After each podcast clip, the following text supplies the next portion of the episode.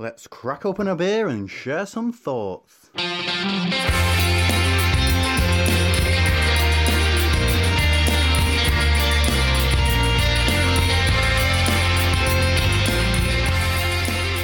Welcome to Opinions, and we are back in the comfort of our own studio. We are back in the studio, and it's just the two of us, Steve. It is just the two of us. It's been a while since it's, just been the been two of us. Been a long while. We've been on the road. We have in, indeed, and we hope that the listeners have enjoyed what, what they've heard. Well, the, Uh, you so know, the, far. the Seba trilogy, Yes, and the one that got away, but we'll come to that in a minute. we will cover that in, in, in a moment. But tonight on Opinions, uh, we are going to be covering uh, your desert island bar choices, which is kind of the second in our fantasy theme series. yeah, which I think it? the fantasy theme series will appear here and there, every now and again, Yeah. when it feels appropriate. And let's face it, it's a wet, cold, miserable November Monday. What could be better than thinking about your perfect desert island bar and choice of drinks? I think I think that's just about right to, for, for tonight. And massive thanks to Joe Hill at Multiplex Rant for um, suggesting this this one as well. Yeah, it's but we cracker. will we will come on to that uh, a, a little bit later on. Now,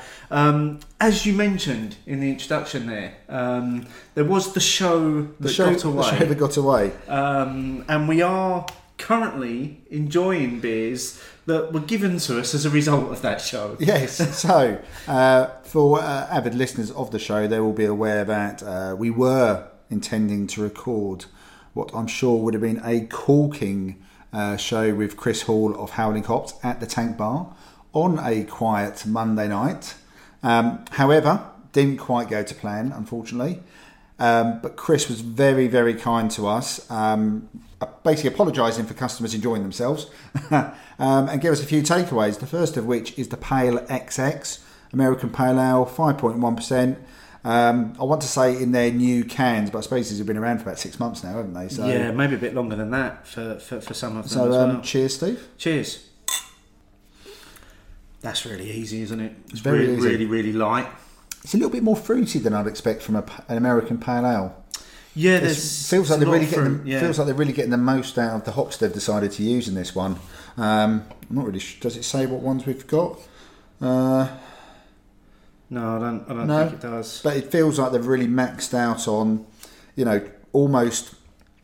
It's an American pale ale, but it feels like it's almost like somewhere sitting quite very comfortably between west and east coast. Yeah, because it's it's got a, a soft, juicy finish Yeah. rather than a, a, crisp, bitter finish that I might associate more with an American pale ale. Yeah, and it's but very very drinkable, and I think it's definitely starting to set the scene for the desert island bar. Oh, abs- absolutely. And as, as you say, massive thanks to, to Chris for sending us home with these and, and, and a few other beers as well, which we're going to be enjoying tonight.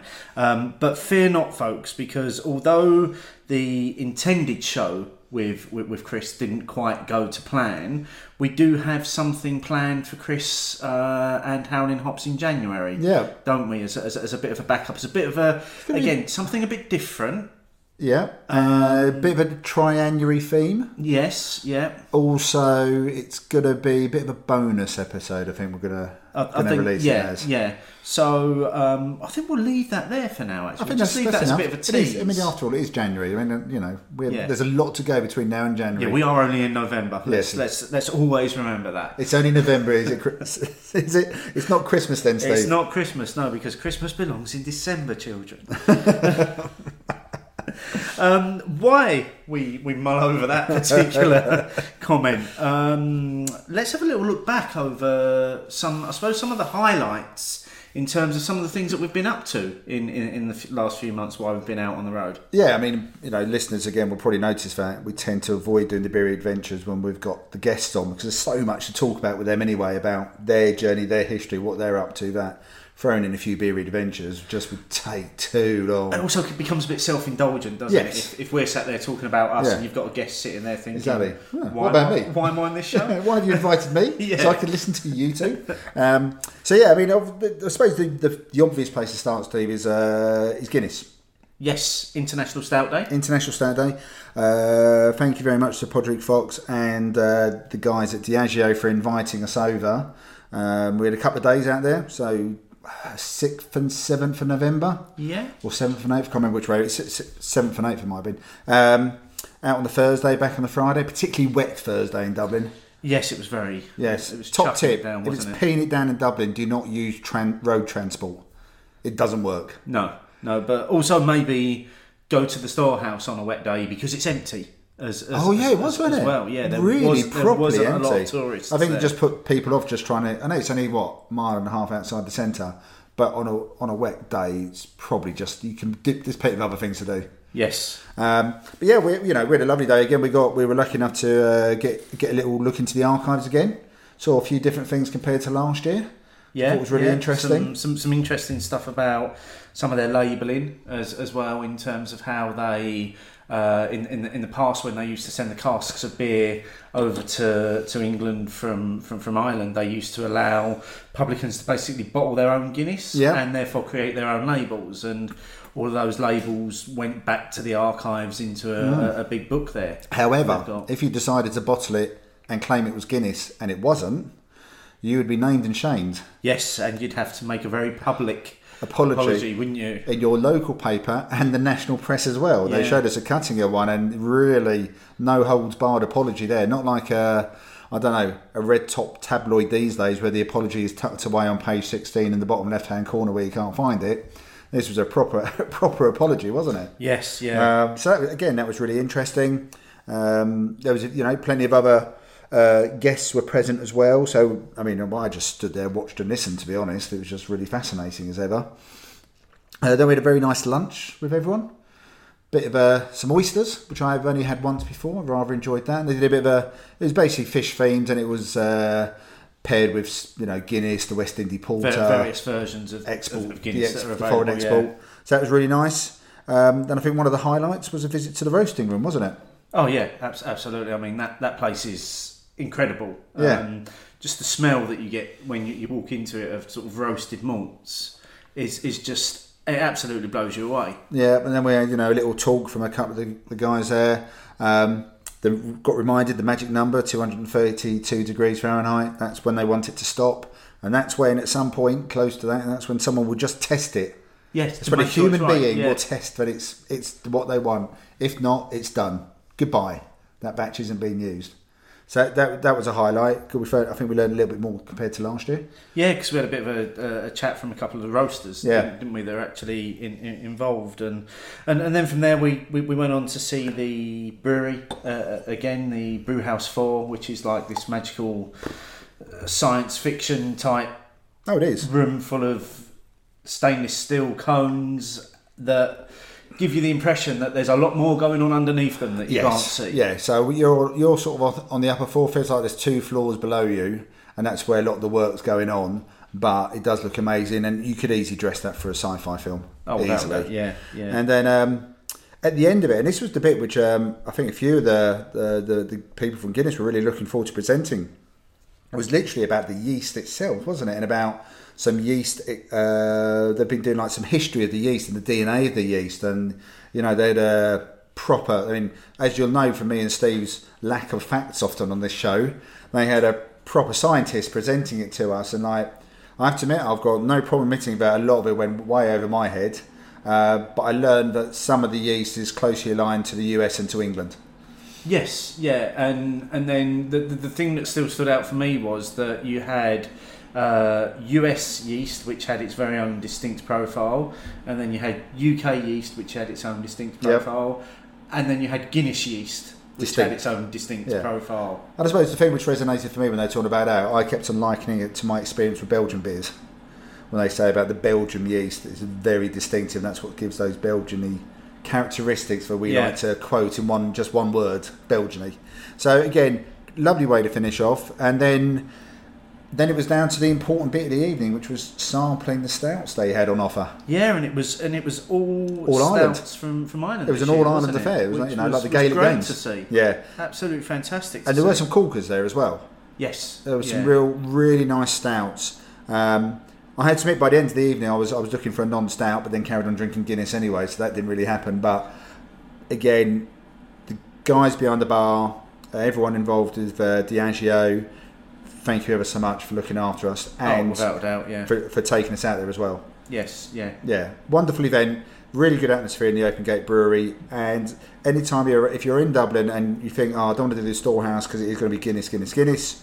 Yes, it will be, but find the Open Gate Brewery and you can find a little bit different to get the usual Guinness Yeah, because they've, they've, they've got kind of pilot brews that they do in the open gate that they only serve in the open gate brewery, but they do tend to have a few guest beers occasionally Yeah. as well. And we have started the campaign for them to have cask Guinness Yeah, the we, Open we, Gate want to, we want to see that next year. don't Yeah, so hashtag cask Guinness. That's what we're after. Yeah. And uh, the Friday, Steve, that was a bit of a sunny day actually. Well, it turned was, out really nice. It was a nice day. Uh, we had the day to ourselves. Um, so there was there was you What- and I. yeah, but it wasn't we, just us. We, we were also joined by uh, Matt Chinnery Yep. at Half Pint Gent, and also by Mark Johnson, Yeah. um, who was out there as, as well. And the four of us had a little bit of a a little bit of a crawl We- around Dublin. we did. We did, we had a bar crawl. yeah, Although we did spend three hours in the first pub. we did. But first pub is a, is a pub that deserves that amount of time to be spent on it because it appeared in our fantasy pub crawl list. Um, we, we, we spent the first three hours of the day at Alfie Byrne's, which is Galway Bay Bar. Um, just a great beer selection. Well, you got there was about a dozen Galway Bay, Bay Bay beers and a few other specials. We did indulge in the the Wolf Brewery twelve and a half percent Impy Stout yes. at the end of the lunchtime session. Just, Um, just a small part of that, though, wasn't it, Martin? yeah, yeah, yeah. I need to remember thirds of litres rather than Yeah, yeah when, when, when ordering a third in, in an Irish bar, you're essentially uh, ordering a third of a litre, yeah. not a third of a pint. And that's what we got. Yes. Uh, However, which, at least it was very nice. It's made for a fun rest of the day, Yeah, it? it. Let's, let's, let's be honest. Uh, we sort of then I think we then moved on to the uh, not the main porterhouse in Temple, but another one Porterhouse Central. Porterhouse Yeah. Central. Very different feel to that one. Very long bar. Yeah. So we had, in we, had a couple in there. Quick visit to Underdog, but that was quite busy in there, weren't it? I think we hit it probably just everyone coming out of work I time. think we hit it at peak 5 pm on Friday. Yeah. So it was after work drinks, Yeah. before going home, that sort of thing.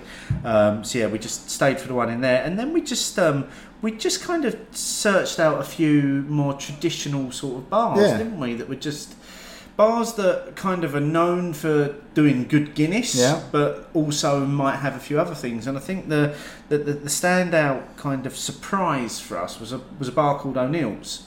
Um, because Mark, Mark was joking that he wanted to go. Oh, I want to go to an O'Neill's. I want to go to an O'Neill's, and obviously, what what we're talking about here is the chain O'Neill's Yeah. that don't think exists anymore over here. I But- think there's one or two still, but dying breed perhaps. Yeah, but we did find a bar called O'Neill's, and my word, the selection of beer in that place. That was really good. They must have had about 16, 18 different craft Irish beers Yeah. across their taps. It was a, it was a nice pub. Yeah, and we still, we spent a while in there, didn't Yeah, and why not? It was really it was a really nice pub. Uh, we did try, there was a couple of bars towards the end of the Friday night which weren't to our liking, uh, but I think we, we it became a bit more of a, a Friday night out. The couple Yes. of places we chose, and that was you know we we were way, making our way back to the hotel. We probably could have chosen better for maybe the last couple of pubs, but didn't detract at all from what was a fantastic day out with good friends and having some really nice beers. Ju- yeah, just an amazing couple of days. Yeah. uh, though, and um, just to, to reiterate your earlier thanks um, to, to Padraig and to the team at Guinness and Diageo for extending the invite to us and, and, and for looking after us while Yeah. we're out there. Yeah, can't say can't say thank you enough. So brilliant, Steve. Yes. Other than the two-day trip to Guinness, which broke Mr. Johnson, uh, Uh, It broke me a little bit on the way home as well, uh, and I know I know Matt was suffering a little bit on the way home. um, what else have you been up to, mate? Um, well, just, just a couple of things really. A couple of, I suppose, a couple of highlights. Um, first one was uh, a couple of weeks back. There was a Cloudwater takeover at the Ale House in Chelmsford. So they sent down, I think it was six cask beers, a whole load of keg beers, and and they also sent down that lovable rogue Connor Murphy Sent Connor As- with the beer. with the beer. He actually did turn up carrying a box of beer. Fair as, enough. as well because he had um, some samples of this year's limited edition bottle releases All right. that are coming out in a couple of weeks for, for, for folk to try. Um, so he did literally turn up carrying a box of beer. um, but no, I mean, uh, across their range, there were obviously all of the stuff that Cloudwater do really well. There was a lot of pale ales, a couple of one of their lagers, uh, a few a few IPAs. There was double IPA. There was a, a, a triple, and, and then one of the cask beers was uh, a stout called Proper, which had been brewed in collaboration with Salt Beer Factory, Oh, yeah. um, where Colin Strong is now, and um, you know Colin is famed for his ability with dark beers, particularly the stouts. But the reason why they brewed this particular beer is because one of the Cloudwater brewers, Jake, uh, was leaving Cloudwater to move on. But Jake used to work at Buxton when Colin was there. So they used to work together at Buxton, and they said to Jake, "You can brew two beers as like, like leaving beers. What do you want? What do you want to do, and who do you want to brew with?" And his first thing was, "I want to brew with Colin, and I want to brew a stout." So basically, they recreated the recipe that used to be known as Buxton's Extra Strong Stout, which was named after Colin Yeah. when he joined the brewery. Oh my word, mate! I had it on cask and it was just incredible. Um, I had it the next night because I had a can of it as well. Had the can the next night, and the can was nowhere near as good as this cast version. Of, of- of Sometimes on that, some of those, the dispense does matter. Yeah, but it was it was interesting because Co- what what Connor was saying was that obviously Cloudwater don't produce a lot of of, of cask beer still, and, and generally what they tend to produce, they tend to keep either for the Manchester area or for a few selected locations, one of which being their own Yeah. tap room. Or particularly for tap takeovers. Yeah.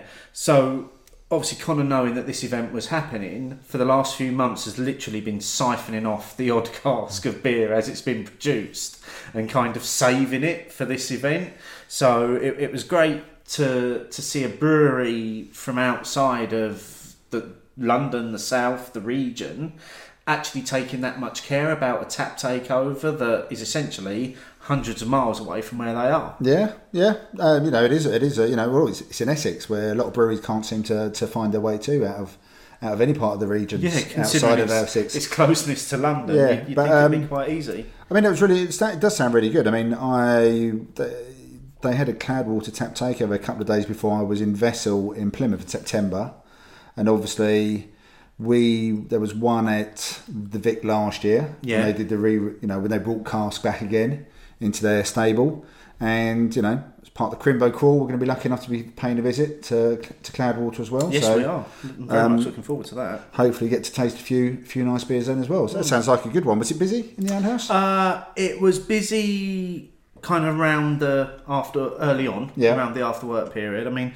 they, they had had most of the beers had been on since when they opened at 11 so but nothing was close to running out on on, on that thursday night. And um, connor did take uh, a, a group of people through a, a tasting of a number of beers as well. So not only did he give us the opportunity to taste uh, the, the couple of special bottles that he brought down um, he took us through i think it was a pal an ipa and a double ipa as well and talked about the, the process in making the beers, the yeast profile, how they make their beers taste and look like they do, and so it was it was more than kind of one of those because sometimes these tap takeovers meet the brewers can be a bit they'll send someone along as a bit of a token gesture. Yeah. and that person will just kind of stand there at the end of the bar and might talk to a few people but won't really go any further than that this was brilliant because Connor was like he was he must have had a group of at least 10 to 15 people talking to them about the beers and chatting to them about the beers and I, I, I think you know hats off to to, to Cloudwater and to, and to Connor for coming down and, and doing that Yeah, no, well, well done indeed. And I think there was a few people in attendance who knew. Yep, a few of the bottle share gang Yeah. were, were, were in attendance. So uh, Matt was there, Clayton was there, Justin was in, Dan was there. So Any special guest appearances from anyone? Did number one fan pop in? yes, so I completely forgot about that. It was it was like I felt I felt, I felt as though you were um, you were you were searching for a particular name, and I'm like, no, is, is there supposed to be someone that I'm supposed to be mentioning? Apologies. Yes, Paul at UNRCD came came along um, for the takeover as well, having previously gone to the Vic prior to that. Like so, you, He you was know, determined to make the most of his train ticket that day. Absolutely, yeah. He, he went to so he, he took a few hours off work. Went to the, the, the Vic first, had a couple of beers with, with with Rich, and then he came over to to, to, to the Ale House as well. Um, but yeah, it was it was a great evening. It was it was, it was a good evening had by all. Well, coincidentally, my uh, my other well, I've got only a couple of beer adventures, but one of them is uh, a visit to the Hope Pub in Carshalton, which I know has been long mentioned by many people about being a bastion of good beer, especially cask beer, and um, it is number one fan Paul's local, effectively. Yes, he's in there at least at least once a week, Yeah. if not more. I think generally the Thursdays is nice, Yeah. isn't it? So they, their takings must have been down when he was at the Ale House drinking Cloudwater the other week. But um, friend of the, you know friend of ours, Dan uh, from Boxshare, just happened to message me on the message on the day to our general group saying he was going over there. Uh, Michelle was out. I didn't actually have anything planned, and I went, yeah, right. Takes for ages to get to bloody Carshalton. It's only about thirteen or fourteen miles outside London, but it's one of those trains that stops everywhere Oh my word, sounds like a Um, nightmare. it did feel like it went on forever. Um, but the station where I could get the train from wasn't too far away from, from work. So got over there. Um, pub is a couple minutes walk away from the station, so at least that's handy. And it is a really nice pub. It's actually deceptively big as well. When you first go in, it, it has the, the, what I assume is the original building, quite small, quite intimate, feels very local. But even then, you can start to spot a few decent beers on the bar. I mean, I could see Dark Arts from Magic Rock was on, on cask, so I'd already noted that as one to one to have later on in the evening, and a few other nice beers. Then you go out to a bit, another bit at the back, then another bit, then they've got a big outside bit, and then a permanent marquee where they do their regular beer festivals. Wow. And I will say this: all I'm not going to go through all the beers. The beers on Gravity that I did have were all in excellent condition. So for me, combination of the skill of the brewer and being vented, tapped, delivered the right way as well. Um, highlight beer was actually keg beer though. having said all of was. that, having said all of that, um, it was a beer called Night Owls, a 14% Impy Stout from Hackney Brewery on keg, um, which blew me away completely. Very smooth. Um, just had like a, a small third, proper small third. An actual third. Uh, it might even been a third, of a third. pint. Might have been a third of a third. Um, four and a half out of five on Untappd. Really tasty, really drinkable. You knew you were drinking alcohol, but none of that boozy burn was going on. Any any hints of alcohol were just all very complimentary to all those lovely dark chocolate coffee flavours. Really smooth. So well done, Hackney Brewery. That's a cracking beer. That was part of that um, Skyline project, Yes. was, wasn't it? That Jager spoke about. It's another reason why I went for it Yeah, um, because it had already been mentioned. Paul gave me a can of that when, when he was over Because he won't like it. because he because he bought the box um, and he, he he was umming and ahhing about whether to buy the box and he he DM'd me and he was like if I buy the box do you want the, the stout and I was like obviously um, and and yeah I, I had that recently and I, I just echo everything so even from the can it was it was thick velvety smooth Yeah. but full on coffee all, all the way through It looked like an espresso with when I just had a it. nice touch of sweetness right at the end of it. Really well balanced. A really, really for fourteen percent, a really dangerous beer. Very dangerous. as, as well. Very dangerous beer. But no, had a really lovely time. If you are in that part of uh, southeast London, I want to say, or just on the outskirts of southeast London, the Hope and Carshalton, I think, is one of those must-visit kind of pubs. You will enjoy it. Um, don't really. I don't think. I don't know if they do much in the way of food, but they do plenty in the way of beer. So you'll enjoy it. And I had a Yeah. really good evening. I will return. I just maybe plan it as more of a day out kind of thing. Right, right. so I'm not having to come out. of an evening. Yeah, trying to get back 'cause it's 50 minute journey back into London. So we had to get the one into Victoria. Then it's a tube over from Victoria. Then a train up. And that's not the easiest of journeys, Victoria back to Liverpool Street. It's not when you want to do it at half 11. Yeah. I can tell you that. So no, that was really good. Um, my last one was I had a day out this Saturday in Hadleigh in Suffolk, small town where my mate Carl lives. Uh, with him and his Mrs Hannah. Michelle came along. Pubs are nice. It was one of those.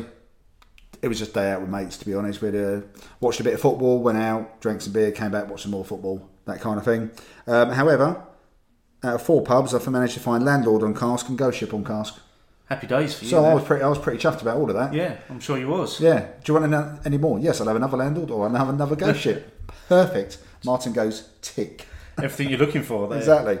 So no, that, and that's that's me sort of done really. Oh, okay. Well, while you were out in, in, in Hadleigh uh, at- at the weekend, um, I was in Colchester.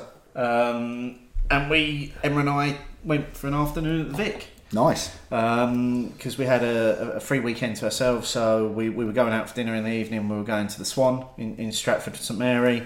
Um, realised that there is a bus that goes from Colchester Town Centre to the Swan. So we decided to make the most of it, go and have an afternoon at the Vic. Because in particular, there was one beer on that I really wanted to try, um, which was from Leigh-on-Sea. Because Richard's finally managed to get some Leigh-on-Sea. Ah, brilliant. in. So he had the um, the old Lee owl, the, the, the old owl that they did Oh, as yes, a yeah, yeah. collaboration with Fable. Yep. Now I thought that beer had only been done for the Rochford Beer Festival. I thought it had only been done for that. But Rich had a cask of it, and he had a second cask in the cellar as, as well. So they must have made more of it than maybe they that they suggested. But um, it was cracking, an absolute cracking pint as a as an old owl, like really really sweet, like lots of raisiny notes, bit a bit of fruit cake in there as well. Five and a half. okay.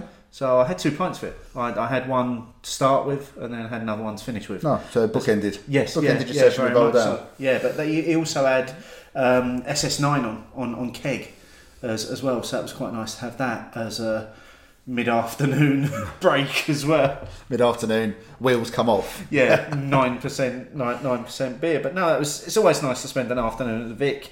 Um, particularly, you'll know if you hit that sweet spot on a Saturday, it can actually be quite quiet. Yeah.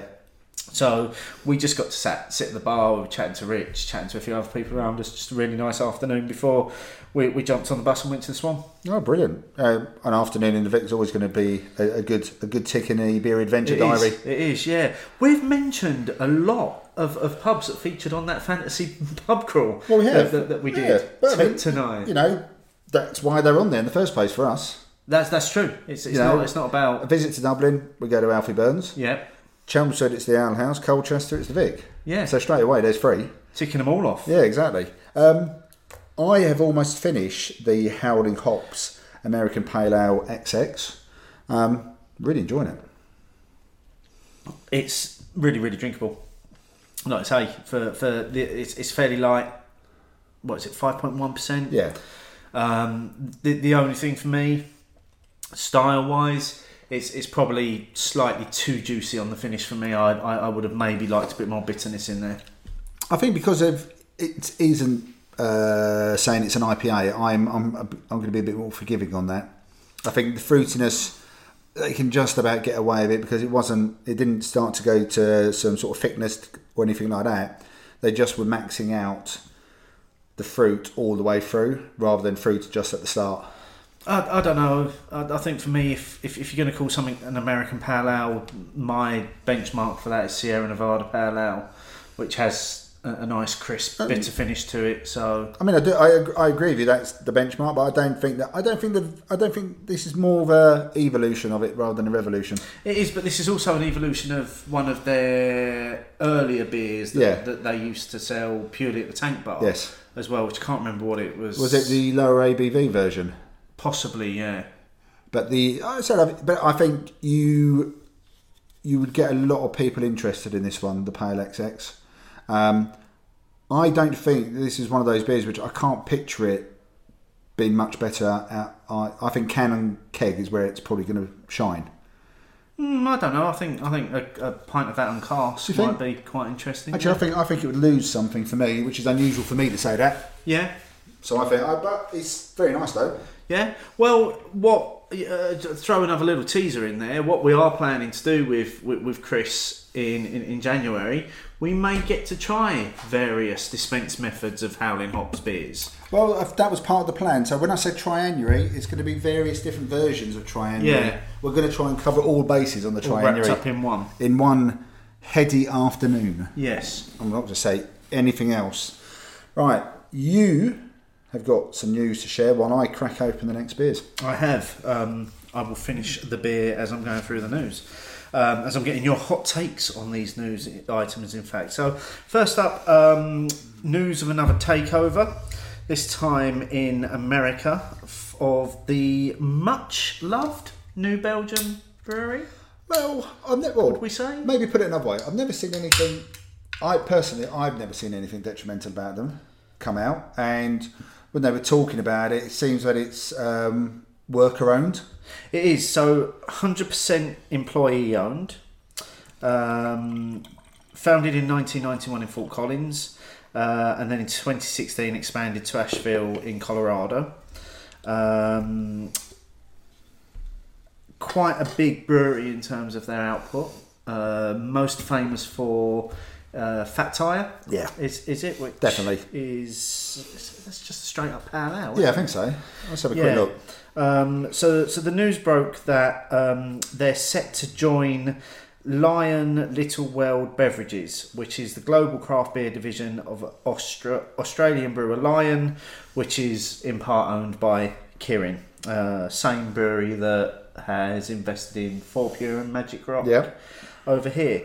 Um, they acquired 100% of New Belgium in an all cash transaction as, as, as well. Well, I I say they acquired, it still has to be approved by the employees that own the, the, the, business, but they don't see there being They're getting any issue quite, with- uh, with that. you know, I know it's not the only factor, but they, by all accounts, they're getting quite a decent return. Yes, um, well, so although no longer employee owned, um, each of the more than 300 employees will be receiving over $100,000 of retirement money, with some receiving significantly greater amounts. That's a hell of a return on an investment of owning part of a brewery, isn't it? Yeah. Um, the fact, just going back to the fat tire, according to Untappd, it comes up as a red ale or Oh, American okay. amber. Um, but I would still say that's their, that's the one. But they're One they're most known for. Yeah, the one I really enjoyed when I was in the States was the Citradelic Tangerine IPA. I bought a lot of that from Safeway when I was in the States. Yeah. That one I really did enjoy. Yeah, I've, I've, only, I've only ever seen good things about it. I mean, again, there I'm sure there are in these kind of things, and I'm, I'm sure in the States it'd be much more gnashing and wailing of teeth than perhaps over here because we're not so close to it. But if someone's going to give you an extra hundred thousand into your retirement plan, and depending what the tax laws are on your retirement plan, depending where you live, a lot of that could be t- a lot of some of that could be tax free as well. Yeah. It's not a bad pension pot to have tucked away. It's not not at all. So I think it'd be hard to begrudge anyone making that kind of return if they've been part of this cooperative almost. They've, they've helped the company, they've helped develop the company, they've bought into the ethos of the company. Um, some people won't like it. At the moment, for me, it might mean, but I actually get to see some of the beers I like from them over here. Well, that's that. That's the potential, isn't it? Because if, if straight away you're thinking of of, Lion and, and their investments in the UK, are we going to see you, know the, the the likes of New Belgium's beers now being imported Well, into those? well, you could see you could see them at networks? the I don't know maybe maybe see them at the Magic Rock Tap Room, the Fourpure Tap Room. yeah. where they've got access to to bars and pubs and taps. Look, I'm not saying we're taking away the, the rights and wrongs and whether it's squeezing other people. Like I said, I really enjoyed some of the beers when I was over there, so I'd happily, even if they ended up in the supermarket. Yeah. Well, the, the, the HQ is, is due to remain in Fort Collins, and the CEO and management team are staying, which again is the same as what we've seen. Very same model as Fourpure Magic with the takeovers here. Um, the only, I, I suppose, the only real downside. I'm sure there are there are more downsides that people could dig into if they wanted to, but probably the one from the point of view of New Belgium's status as a craft brewery in the states, because they'll no longer fall under that 25% ownership rule, and it means they'll no longer be considered as, as part of the Craft Brewers Association of America. They know that when they go for that kind of deal, don't they? Because that's very clear. That particular that particular line, isn't it? Yes, yeah. It's quite clear. Uh, before you give us a second bit, I just thought I'd say I have opened the second beer, and you're going to do some talking as I'm going to do some listening. I want to drink it, so I should introduce it first of all. Again, Howling Hops, New Old London, 440 milliliter can of porter, coming in at 4.8%. Oh, hmm, nice, nice, nice, light, easy drinking Yeah. water. Cheers. Oh, that's a lovely aroma. A Little bit of smoke, Sm- yeah, some smoke on the nose there. bit of, maybe a bit of bread as well. Yeah, Toast, but- Uh, toast, burnt toast. and then just giving way to it's it's, it's toast and coffee. Oh, that is delicious. Now that this, now the first beer got us set for the desert island. This beer beer's brought us right back to November. Absolutely, but it's perfect. Yeah, this is a November beer, but isn't it nice to have a what I presume, judging by the label, is pretty much an adjunct-free uh, porter under five percent, but damn tasty. Lovely dry finish as well. It's a session porter. Yeah, dry finish. Yeah. Really good. Sorry, you can now do the second bit of the news because I'm now going to start carry on drinking this. Well, while you're enjoying that, second bit of the news, fairly quick one, but couldn't let this one pass us by uh, because it does involve um, the the nicest man in brewing, stroke the nicest man on Twitter. There's a lot of people like like to refer to him as. Um, so uh, Andy at Elusive Brewing. Um, it's great news to hear that they've now um, formally launched their taproom. Brilliant. Uh, at Elusive Brewing as well. So they'll be open Fridays and Saturdays throughout December. Uh, I imagine they'll be looking at what their opening hours will be from that point forward in the new year. Uh, but from what I understand, it's literally the unit next door to the brewery. Uh, no signage uh, at the moment, so um, but they are putting various events on Facebook and, and, and Twitter. So if you're in the area, um, if you've tried Andy's beers before, you'll know how great they are. Uh, if you've met Andy before, you know how friendly and welcoming he is. You just imagine the combination of Andy and his beers in his own tap room. It's it's just going to be such a welcoming Yeah. environment. Firstly, well done, Andy, and secondly, good luck with it. Absolutely, yeah. Let's let's hope the effort and time he's put into it works. From Yeah. from the pictures I've seen, he's got a lot of teddies with some retro games consoles as well. It seems appropriate, really, yeah, doesn't it? yeah, matches his brand. Perfectly. Yeah, and you know, you've you've now got you've got the Siren tap room not far away as well, so you know you can make a little a mini day of it now with with, with two places to go to.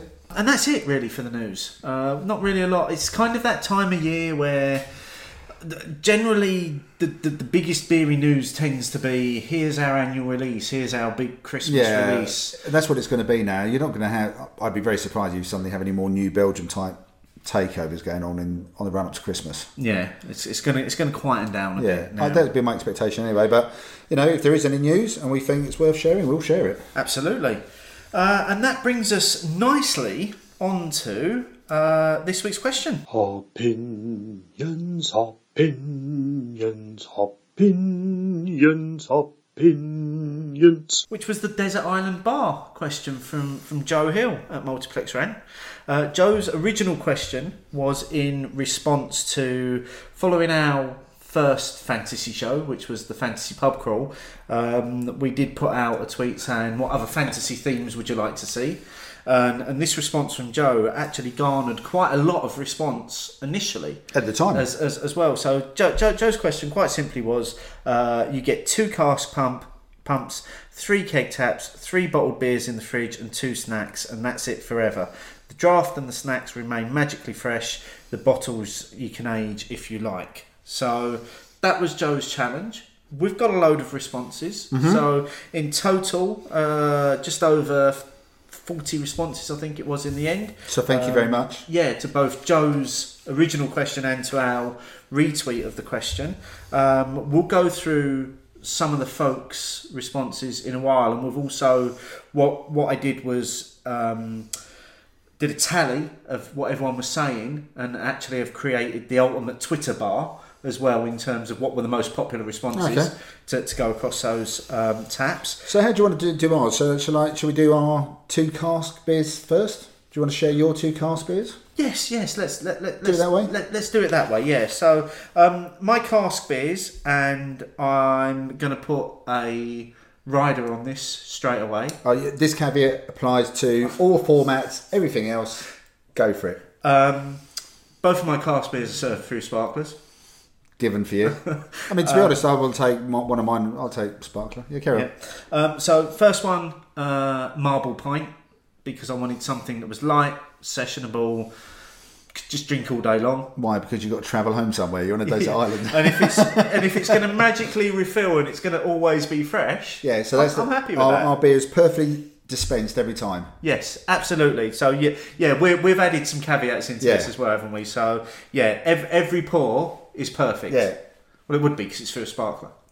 so, um, and then then my second cast beer, and I did spend a lot of time thinking about what I wanted my second one to be, and I did also spend time looking at all of my choices, and then looking at the styles and trying to make sure I had something for every Cool, style. you spent longer than I did. Oh yeah, I, I put maybe too much thought into this. Um, but my second one is uh, Magic Rock Common Grounds on on, on cask through a sparkler Okay. Not quite a snap, but there might be a similar. in a dimpled mug as, as well. I'd, I'd like that one. Because you're back, in- you're back in the Magic Rock tap room. Yes, because that's that's how I want it served. So so those those are my my two. So just to sum up, Marble Arch Pint yes, and Magic Rock Common Grounds. that's it. Those those are my cask. Not a bad starting point. I mean, if you walked into a pub, you'd be quite happy with that I'd- choice. I'd be more than If happy. they only had two cask pumps and that was it, I'm done. I'm done for the day. Just sit me there. That's that's what I'm drinking. don't move me till I fall off the chair. Yeah. Mine aren't going to be surprise. Is it? Is, do we do this thing where I guess them both again? Um, no, I'm not even going to give you that pleasure because uh, so the first one, Ghost Ship, Obviously, and the second one, Jaipur.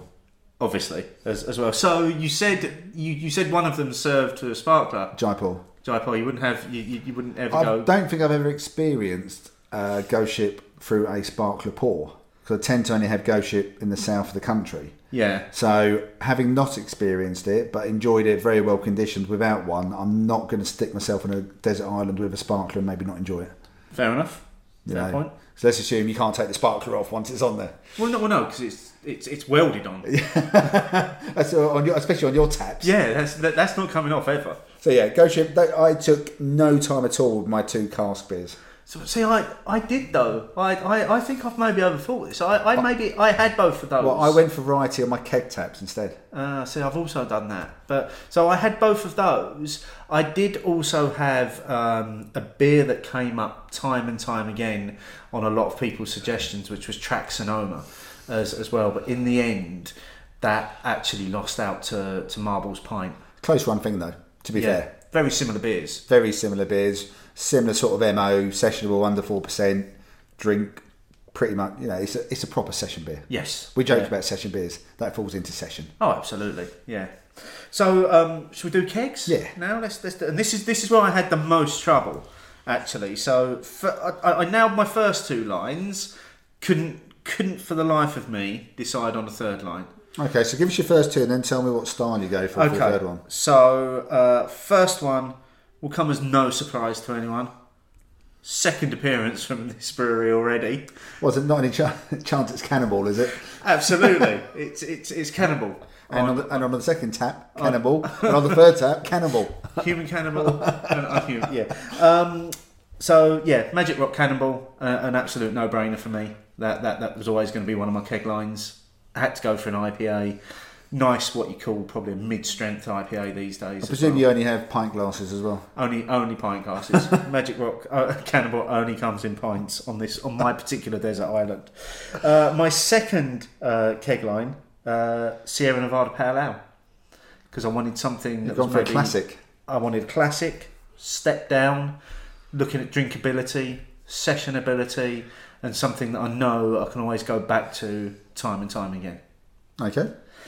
The third keg line was where, one- was where I had the issue because so so, so to this point I've got um, I'm I'm going with Ma- Marble's Pint being a bitter more than but I think it's maybe a parallel. ale. I think you could probably chuck it into either category. Yeah. Common Grounds being a porter, Cannonball being an IPA, and another pale ale in Sierra Nevada. Um, and then I've got some others coming up in my in my bottled selection late, later on. Um, so I was like, what do I go with on on this last line? And I had about seven or eight different choices. I went back to Untappd. I, I looked at the beers that I've drunk the most. I looked at how highly I had rated them. I looked at styles. And I was like, right, okay, we're going to have to go for something that I know is fantastic, that I don't think is going to be brewed again. So I want to experience that beer that I had back then, but also that's very different from everything else that's been on the line so far. So I went for a black IPA, but not just a black IPA. I went for a double black IPA in the form of Buxton's Battle Horse, which is a ten and a half percent double black. And that has been available in keg before. It, it has. So that that was my third keg line was something that when I've got bored with all the light stuff, I can just go nuts. And then fall asleep under the stars. Yes, and wake, and wake up tomorrow and that keg would have magically refilled because that's how it works. That's how it works, Doesn't At midnight, everything resets. Of course, how it works. That's a, that's a cracking shout, that last one. That's a cracking shout. That last one. Do you want to know some of the ones that were, were in the running? I want to know who lost to that. So who lost to that? Um, Axe Edge, Buxton. Yeah. Um, again, bit of a theme with the dark ones here. Um, Holy Cowbell by Beavertown. What what was it about that? That's the India Porter, isn't it? Yes, yeah. Um, a Foam and Fury by Galway Bay. Yeah. If, if I needed a double IPA in there. Um, Jai Alai by Cigar City, but I thought it was too close to Cannonball. Yeah, I would, I would say it probably would be. Um, Call Your Friends by Weird Beard, which was my beer of the year a couple of years Yeah, back. that was the uh, black IPA, wasn't Again, it? Again, double black, Yeah. in That was good. IPA. Um, again, Sonoma, the keg version. Yeah. uh, and Babyfaced Assassin by Roosters um, on keg. But then I thought if I was if that was going to be on my bar, it probably should have been on cask. Yeah, I was just about to say that. Good on keg, but great on cask. But I was never changing my cask lines once No. I'd chosen those two. no, you would have so- given you would have given yourself a whole load of headaches there. Yeah, so I, I had real trouble choosing choosing my keg lines, I, and I thought those would be the lines that I'd be like, yes, Well, that's bang, what I bang, thought. bang. When you you because you, know, you messaged me saying I Yeah. can't. I, said, I, I thought you'd have trouble with the cask. No, cask was easy for, for me. So I I started off by looking at my keg taps for styles this time Okay. because I knew on cask it's, it was two beers, but I was always going to have. So I thought, fancy a lager. Desert Island. It's going to be a few hot days on there. I need something just crisp and cold. And this may not be for everyone, but I'm going for Camden Hells Okay, good shout. because last year, 2018, during that summer heat wave, I personally didn't get hold of a better lager than that. It was the Camden Hells. Lovely sessionable strength as well, so you can actually knock a few of them back. Really enjoyed them. Consistent as hell at the time as well. So I'm presuming, oh, consistent as hell. Um, and I'm presuming still the same as well. So Camden Hells, my lager. But then I thought, I do need a dark beer now. I'm going to need a dark beer, aren't I? I mean, it's just because it's a desert island. Of course. Need a dark beer. Um, so I have also gone for a Magic Rock one. I've gone for Dark Arts on keg Okay. Because going down that route where we've spoken before about having a cool or cold dark beer that starts to warm up. Let's assume the desert island is closer to the equator than the Antarctic or the Arctic. It'll warm up quite nicely, but still be nice and, and refreshing as well. And six percent, so top end of sessionable. Yeah. And then finally, I went for Kernel Pale Ale because because it's a magic desert island. It means that every time I get a Kernel Pale Ale, it will be a different So this is a constantly rotating Pale tap, Ale from it? Kernel. Yeah, it's going to be because yeah. it will never be exactly the same. I, I like the way you're using the uh, magical properties of this desert island to your benefit. Yes. Uh, well, you got to, haven't you? Yeah. You know, uh, but yeah. So I thought I can have Kernel Pale Ale, but it won't be the same Pale Ale every time. Whichever one turns up, you know, it was a five point four two days ago. It's a five point three with a different hop thrown in. You know, I'll never be able to find it on Untappd, but I'll still love having the beer. Yeah. So yeah, that's my free keg So, choices. so you're also assuming you're getting internet connection on, on your desert island. Magic. In Doctor Who, the Doctor can phone someone from the TARDIS in deep space and time back to Earth. I can phone from a desert island. It's, easy. Okay, good good shout. I had no run. I had no other runners and riders. Yeah, see, I'm beginning to think I overthought this uh, a, a, a little. But um, I did start to struggle with the bottles. And just to be clear, listeners, uh, Joe made it quite clear it was bottles, not cans. Yes, because I did ask him at Yes. the time, and his response was, uh, "My view is if you can can it, you can keg it." So you've already ticked off the cans. Yes. they're just the, big, the kegs are big cans. Yeah. So we've had we have sticking to the rules. Yes. Went Bottles. for bottles. So Steve, Well, my first bottle, I also thought I needed the lager option, so um, and I had to. I had to go for Aldi's Rhineback. a cheeky. so you can have a cheeky Riney. Che- cheeky Riney on the desert a, island. a never-ending selection of cheeky Rhineys, and it does come in bottles, and the bottles are slightly stronger than cans, so I'm all right there. So I've got myself a nice pilsner, nice cold pilsner to have. Don't even have to worry about the glassware. That's coming straight out, straight, Straight out out of the, the fridge bottle. and straight, straight out of the bottle. Um, and, and then my next two bottles are actually both on the dark side as, as, as well. So the second one that I went for was Adnams Broadside because it's a beer that I do turn to at any time of the year. You can enjoy it chilled from the fridge. You can let it warm up a little bit. You can enjoy it chilled from the cellar. Mm-hmm. You can enjoy it at room temperature. It's a beer that's very versatile in how you It's can also enjoy the it. It's also the superior version of the two. Exactly, which is why I went for it in bottle, not on keg, and uh, on cask. And and then the third one that I went for, for I went big on, on my third Go bottle. on. I went for um, Beavertown's Heavy Lord because I thought, well, firstly, if I've got a never-ending selection of it, happy days, because that's like one of my f- most favourite beers of all time. But secondly, there are going to be times on this desert island. Even though it's a desert island, in, in, in the evening, it's still going to chill down a Yeah. little bit. Or I'm just going to want to sit in front of my campfire that never goes out either, and just enjoy a big, thick, sipping beer. With your feet, with your feet gently being, you know, down near the flames. Yes. Sitting back. yeah, just just watching the stars. Heavy Lord. I did consider Heavy Lord as well because that was our beer of the year, but for both of us last year, wasn't Yes, it was. Yeah. So it was a joint effort. That's a good selection of beers in the fridge. yeah. So I'm oh, on on the whole, I'm very happy with style wise what what I've got. So I've got I've got a pilsner, I've got a big stout, I've got a porter, I've got an IPA, a pale ale, a double black IPA. Uh, and then a strong ale, which is what kind of Broadside falls into. So I, I feel as though I've got quite a nice range of beers that I'd be able to dip in and out. Of. Again, if you rocked up into one of our fancy pubs on our fancy pub crawl and that was the selection presented to you, You'd be very happy with it'd be a very, it'd be a very short pub crawl but a very long day. uh, so for me, I've obviously, unsurprisingly, I've gone in a slightly different direction. Um, I started off with some Cantillon. I, I, I- I suspected this may come up on your list. Yes. So I've got the Cantillon Rosé Rosé de Gambrinus because again, the magic quality island means that we can have this fresh, replenished on a regular basis, and I really do like this beer fresh as well. It's one of the ones which I don't tend to age for too long in the cellar because I do like getting the fruity notes from the Rosé de Gambrinus. Again, also comes in at five percent, so I'm getting a bit of fruit, a little bit of tartness and sourness, and also keeping into the, the sessionable range as well. Um, then I thought, hmm, what else shall I have? It, ooh, magic. I can have the Fuller's Vintage Ale from 1997 up to present day and just have as much of it as I want.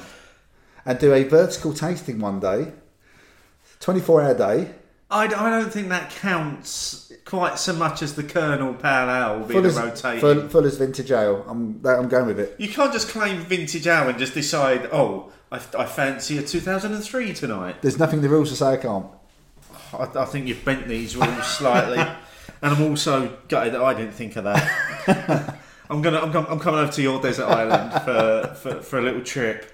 And then, and this is where um, my good wife Michelle helped me out with my last beer in the fridge. I couldn't, I just couldn't. I was getting a block, even though there's loads of beers I could have. I just thinking, I just need it to be a really good beer. And uh, Pliny the Elder Oh, in the fridge. in the fridge in bottles. So rather than having it on tap, Obviously, super fresh bottles. super fresh bottles because the desert island doesn't. The people delivering it don't try to save me from the desert island, but No, they they will. just, they just deliver the beer. but they do deliver the beer. So I don't. I don't. They're want- like magical elves that deliver the beer while you're asleep. Exactly, but like Yeah. you know, tooth fairy, put the tooth down, money appears. Yeah. I go to sleep, beer appears. So I went for Pliny the Elder because it's also a bit of a fantasy beer for me because I've never had it. Okay, that's that's a good shout. There. So that's what we ended up with. So so basically, I've got the Cantillon. So I've got you know the fruity sour. Got the Fuller's Vintage Ale and Pliny the Elder in the fridge.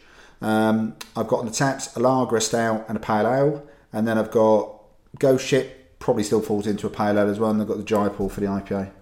I've, I've got to say, I'm surprised that Guinness didn't appear on one of your taps, particularly on one of your keg taps. No, there's enough other beers that I prefer, although I do like Guinness, but Guinness tends to be. If I'd had four or five, maybe it would have fitted in there because then, you know, if mum and dad also got stranded on a desert island, I could keep them happy as well. um, but no, I, I've decided that having, and also having had the Dark Arts recently, although it was on cask, it reminded me, every time I have Dark Arts, it reminds me how much I do actually enjoy that as a straight down the line. Yeah, I Stout. overlooked that too much as well. But I think we all do. Especially with its availability now in Yeah. Tesco, it shouldn't be a beer that I'm overlooking. no, I mean, it's just such a good stout. Yeah, No, nothing thrown in. It's just really well made, really well balanced. Six percent, top end of session, but especially this time of year, perfect. Snacks. Snacks. Uh, I didn't take long on on this at all. Um, pork scratchings and cheese would be my two snacks, and that would be much in your well, certainly now, much in your vein of Fuller's vintage, you can have whatever you want. I'm just going for all cheese, All wh- cheese. whatever I want, whenever I want it. Well, I've got pork scratchings as well because I don't see how you can't. No, it's, Because you have enough of them, it's almost a meal. Exactly. Yeah, to be honest. Um, but I also went for a bit of a traditional uh, snack for me, salt and vinegar crisps. that was on that was on my shortlist, salt and vinegar crisps, but they lost out to cheese because I thought, especially if I've got if I've got one one evening where I'm going to have a going to have a dark evening, so I'm going to have a broadside and a, and a heavy lord evening. you need cheese. I need cheese. Yeah, because otherwise I you're just going to sit there wanting cheese. Yeah. And then you can't have it. No, no. So, no, I, I, really good fun to do it, though. It was it was a it was a lot of fun. Um, I have to admit, really do enjoy that. So thank you very much, uh, Joe. That really was quite good. A quite specific way of choosing the stuff as well. Yeah, should, should we see what um, Joe's choices were? Yeah, definitely. Be- be- because obviously Joe did put his own choices in. Um, so Joe Hill at Multiplex Rant. Um, so he's two cask lines: uh, Manchester Marble Bitter or, or Marble Manchester Yeah. Bitter, Track Sonoma. Fair enough. No surprise there. Um, Kegline One, uh, Cloudwater West Coast IPA. Um, not sure which version of that, but maybe he's gone down your Fuller's vintage thinking he can just have whatever version he wants whenever he wants it. Um, Saison Dupont um, Classic. and Lost and Grounded Keller Pils. Excellent. Uh, in bottles, he's gone for the Kernel 1856 London Stout, Nice. uh, Lindeman's Mikkeller Spontan Basil, A beer you should never try. um, I have no intention of ever trying it. Thanks for the heads up, though. uh, and Torrside's Sriracha, A which is a beer which beer we- we, we should never try by the names of that. And his snacks were chipsticks, which, as far as I know, only come in the salt and vinegar variety, uh, and olives.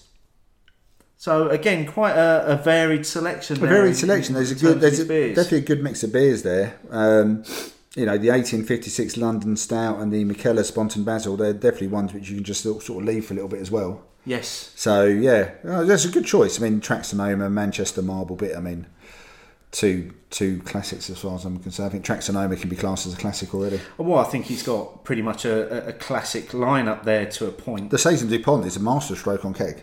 Yeah, I think that's a master stroke on keg. very very clever. Yeah. very clever that. So, should we go through a few of the other ones then? Yeah, let's have a look at some of the other the, the other suggestions, and then we'll have a look at what is the overall The overall picture, the view. what would be the Twitter fantasy desert Bar. island bar. So from Guzzler at Lagging Boat, another shout for Track Sonoma on cask, and then also Siren a Broken Dream. So he's already got his uh, light and dark. On cask, that's a good shout. a That, good that shout. siren one. Yeah.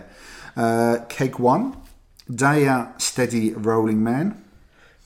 Keg two, he's gone a lot more specific on his Kernel IPA than I have. Kernel IPA Galaxy Citra. So I think a lot of people missed a, a trick on this kernel thing. See, I got that one. Should it should it like like you should have just gone kernel IPA, and I'll just have it on the rotating basis Whichever of they're whatever gonna- one's coming that because week. they're going to deliver a different one every Yeah. time. And Verdant Howl. I don't know what is Verdant Howl. I'm not familiar with that one myself. I'm sure it's a double IPA. And then we get uh, another Kernel are doing well on this list so far on the two They're lists doing so very far. well. So Kernel Export India Porter is bottle number one. Then we've gone Buxton Yellow Belly for bottle number two. Quite a leap. Not finished there though. Bottle number three, a snap with you, Steve. Beavertown Heavy Lord. Can't can't argue with that. Can't argue with that at all. And then snacks, pork scratchings. Big shout out to pork scratchings Yeah. at the moment. And then this is the one I probably should have had as well. Scotch eggs. Oh yeah, Did- I, I I must admit, going through some of these, I was looking at some of the snack suggestions, and I was like, ooh, ooh, yeah, maybe I should have had that. Yeah, see, pork, uh, Scotch eggs. I do love a Scotch egg. So, but some cracking beers in there again. I mean, that fridge is awesome. I mean, what a selection that is. That fridge, Export India Porter, Buxton Yellow Belly, and the Beavertown Heavy Lord. You're going to know you've been in that fridge by the end of that. Yeah, and you're going to feel it, aren't You you? are going to feel it. I mean, it's just as well that your desert bar is right beside where you live on the desert I'm, island. I'm assuming this desert island has magical healing properties as well, where as as all the beers, all the taps, all the casks, all the bottles reset at midnight, so does your hangover. Yep. So you wake up in the morning.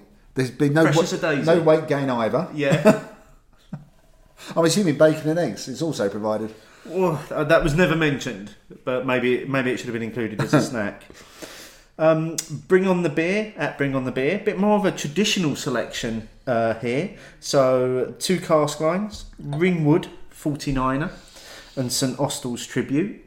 Very, very two very good classics though. Yep. Keg lines, Guinness, Tiny Rebel Stay Puft, and St Austell Korev. So someone else throwing in another lager. Yeah. Uh, bottles, Wiper and True Milkshake Stout, Glam Brewing Jemima's Pitchfork, which I've got to say is one I'm not familiar with, No. uh, and Falcon Beer. Um, again, one that I've, I'm, I'm not familiar with. And then on the snacks, you've got roast beef monster munch and honey roasted peanuts. Old school. Very old school. But uh, I lo- I love the um, having the St Austell Korev on there as well, and the Wiper and True Milkshake Stout is a bring on the beer from the West Country. I believe possibly in Wales. I think he's he's from. Just because we've got St Austell Tribute, Tiny Rebel, St Austell Korev, Wiper and True, and one of the other two, Glam Brewing and Falcon, may well be that neck of the woods Yes, for all I know. yeah. Not knowing enough about them. Nice mix though. Nice mix. It's, it's I'm, uh, what I'm loving is people have actually given this some thought. Yeah, people. I think people are a bit like us. They did sort of get into it. They, I think they really Yeah. did enjoy the uh, the thoughts behind it.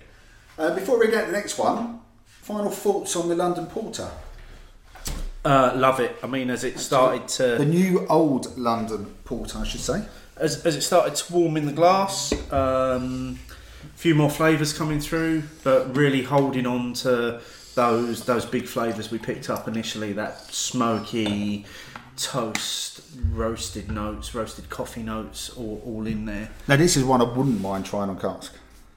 Yeah, I, I, I think on cask a little bit more body on that, and, and you're on to an absolute winner with that beer. Very drinkable. So why don't I open the next beer, which is the House IPA India Pale Ale from Howling Hops at six point nine percent. Catsul at Katrina's. So cask beer number one, Harvey's Prince of Denmark. Now which one is that? Is it a winter beer or strong beer? I think it's a strong beer, isn't it? It's not. It's not the barley wine, is it? That's Elizabethan. No, should I? I'll have a look in a minute. And then the five points derailed porter, which is their stronger version of the railway porter, isn't it? Isn't it the Bretted version of the railway porter? I think so because then they also did a bottled version, Yeah. didn't they?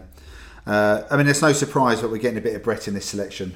Not- not uh, from Cat. From Cat. No. Um, speaking of which, bottle number one, Burning Sky Saison. Is that the Provence? Yes. Yeah. Then the Kernel Table Beer, how very sensible. And then Duvel. um, but none, none of this mucking around with the other hops. Duvel. Straight in on on on Dougal. Straight in on Yeah. Dougal. Um, then bottle number one, the Cam goes. And then bottle number two, the Chalet, the Sh- Sherlin Keller, Curler, the Rauchbier. Yes, the, the the classic Rauchbier. And then Orval. And and Orval was one that kept coming up. It is a classic. And you can, and everyone knows that you can leave those to age a bit as well if you want. Well, assuming upon hearing how you're going to be treating your vintages, people are now going to be like, "Well, that's how I'm going to have my. I'll, I'll I'll have them on on whichever year that I fancy on that particular evening." Thank you very much. That's fine. It's their desert island. Okay, okay, I'll, I'll Um, let them go with that. And then a little bit of a twist on some, the the snacks: smoked almonds and jalapeno scratchings. I love the idea of jalapeno scratchings. You don't, I don't, but I, I love that No. bit. I love that bit of spice and burn. And I'm just the only thing is the smoked almonds and the jalapeno scratchings more than some of the other snacks. Even maybe just going to want you to carry on drinking. That, that's that's all they're going to do. They're going to be thirsty. Yeah. yeah. Um, chicken dipper at Graham Zalander. Uh, cask lines, Burning Sky Aurora, and Burning Sky Robust Porter. Clearly a big Burning Sky fan. If he's having two Burning Sky fan there. Yeah. Um, on the kegs, you've got Buxton Rain Shadow. which is a Woof. Big old impy stout. He's not fucking around there, is he? Um, I must admit, Graham was having a bit of an internal dilemma as well because he originally had Magic Rock, Rock's Cannonball on, but he dropped it for Rain Shadow. um, his second keg line is Lost and Grounded Keller Pils. And then third keg line is Russian River Pliny the Elder, which is which is how he justified dropping Cannonball. He said, if I've got that, I'm, I'm, I'm quite happy that, that I don't need Cannibal if I've got Pliny. Fair enough. Um, in his bottles, he's got Orval, um, Arbor Breakfast Stout, and Lervig No Worries. Uh, not sure what the, the, the last one is in terms of its style, um, but if it's from Lervig, it's bound to be a big beer. Um, and then snacks, uh, pretzels and olives. Yeah, second shout for olives. Yeah, olives. Olives getting a lot of love. Yeah, I wasn't expecting that. Don't No. know why. Maybe because I'm just thinking of a pub, but you know, olives appear in a lot of places these days. I just Yeah. haven't given it much thought at all. Let's let's try the beer. See what the beer's like. Okay. All this talk about all these beers and not drinking one. So it's just their house IPA, yeah. Initial thoughts, you've taken a good glug of that. This has made it thirsty for you, hasn't it? It has, yeah. I mean, this feels like you know the Pale XX was uh, orange squash uh, when we were doing it on Periscope. I find that this feels like orange squash, but you've diluted it a lot less. Yeah, it's um. There's, there's some sugariness in there. Yeah, Um, lemon, pineapple, maybe some orange as well. it's definitely got that barley. It's, it's kind of like yeah, it's it's that it's that summer fruits mixed squash that, that, that you'd get. But you haven't watered, you haven't done watered it down. Quite, well, not watered down quite as much as I like it to be. yeah, yeah. No, you've put more concentrate in than you have water. Yeah, Al- and that's what it feels like initially to me. All those fruit flavours are there and stuff. It's a weird one. I mean, you wouldn't know, know you know, House IPA at six point nine percent. You'd, you know, when I first saw it, I thought, oh, House IPA, that'd probably be a, a sessionable beer. No, a bit like you know, house. Yeah. I know a house wine isn't, but it'd be like almost like a default one. Six point nine percent feels like a stronger. It does. It does feel. It does feel a lot stronger. So, but I have to admit, oh, actually, the Pale X wasn't on. Um, I'm talking rubbish. The Pale XX wasn't on Periscope. That was the first beer tonight. It was a different beer on Periscope. I was talking rubbish. No, but we're going to do that one. Yeah. Next time. Yeah, so sorry about that. New England IPA. That Getting out, getting out of sync. That's- Time travel. It's, it's all this excitement about these desert island beers. Yeah, I I'm know. sure it is. It is, Um, I mean, it's almost like I want to wake up tomorrow on a desert island With beer though. with, with, with the with my selections. Yeah. yeah, yeah. Um, from Martin at Griffin at uh, Martin de Monkey, a second shout out for Burning Sky Aurora on cask, and then an absolute classic cask number two, Harvey's Best. Yeah, Bang, bang straight. in. straight on there. Keg number one, Kernel Export India Porter. Kernel are getting a lot of love for the desert island. I've, got, I have to say that Kernel got a lot of love across the board. The only place they, that they didn't come in at all was in cask. Now, bearing in mind it's a fantasy, and you could have chosen what you wanted. I'm, I'm surprised Yeah, someone but no, didn't go. one, no one's tried Kernel on cask, have they? No, I don't, I don't think so. So I don't think you, I think you put it there. Now you're being ridiculous. Now you're being ridiculous about the desert island. that's almost a different fantasy thing. It's Yes. what what beer could you have that doesn't exist? yes, that's Yeah. that, and maybe we'll do that another day. That that could be another one for another day indeed. Um, the Gueuze Tilquin for bottle for keg number two, and pressure pressure drop pale fire. Well, that's a good shout. That is a good shout. That is a very good shout, actually. As- that as a one. keg line. Yeah. Um, bottle number one, Orval. Again, I oh, Orval have got stock. yeah, yeah, to supply all these desert islands. and helicopters. um, a Burning Sky anniversary and Dugges Big Idiot. I think that's a stout. I think that's a big MP stout. Yeah, I think so. Yeah. And old school snacks coming up. scampi fries and scratchings. Brilliant. I love, I love, I love the shout for the scampi fries in in there. Um, I presume then, if you have the scampi fries when you wake up in the morning, your hands will no longer smell of scampi fries. As no, I remember correctly, everything resets at midnight. every time you have scampi fries, that's it. It's this is it's like it's it's not just the desert island, but it's Groundhog Day. It's, it's Groundhog Day. it resets every day. So what's it about six o'clock in the morning then? Yeah. Uh, last last one then from um, what what some of the, the, the, listeners suggested on Twitter. Uh, James at James Moosh, uh, two cask lines, Track Sonoma, and Marble Manchester Bitter. So exactly the same cask as as Joe. uh, who who suggested the um, this particular one. On keg, we've got Lost and Grounded Keller Pils, uh, Brasserie de la Senne Bruxellensis, and Kernel's Dry Stout. Again, nice selection of, Yeah. of different styles there. Bottles, we've got Orval again. We've got uh, Oude Geuze, and we've got Lervig Barley Wine as, as well. So big shout for the barley wine coming in at the end there. And then um, This is a very specific snack this is, coming a, up. this is a, I'm, I'm assuming if someone can tell us what this actually is, um, because I'm assuming it's more than just a boiled egg or a pickled egg. He, he actually said Manchester eggs. Is it like a Scotch egg? Because you can get Scotch eggs which have black pudding. Okay. So is, is this a Manchester take on Scotch egg? I'm, I'm sure. I'm sure someone will tell us. Well, if they can't tell us now, surely when we go to Manchester, someone can tell us. We'll, we'll find out. And if and if someone from Manchester can't tell us, I'm sure Sean will tell us. um, and then his other stack was Stilton. So, but so- he's so seems on- very on a bit of specific on the cheese. Yeah.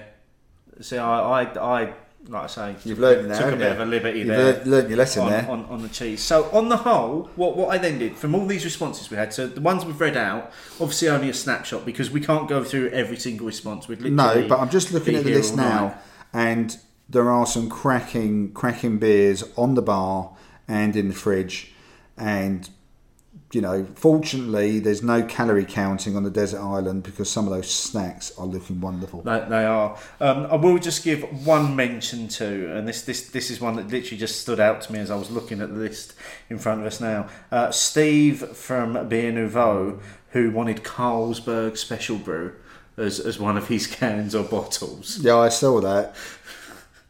Well, he's a big advocate of it, isn't he? He, he is. and he but he also threw in tequila. Yeah, because he did say in his tweet you didn't specify that the bottles had to be beer. Did we not? No.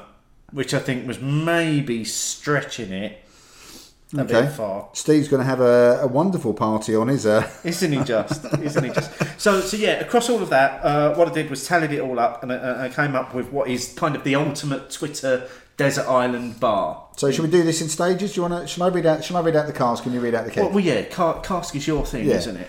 So cask number one on the Twitter bar, on the Desert Island Twitter bar, track Sonoma. And and that was the the one cask beer that got the most mentions. Across everything. Uh, well, across cask, Yep. it, it got the most mentions. Yep, that's a cracking start. Cracking start. And then a rotating line apparently um, on our Magic Desert Island.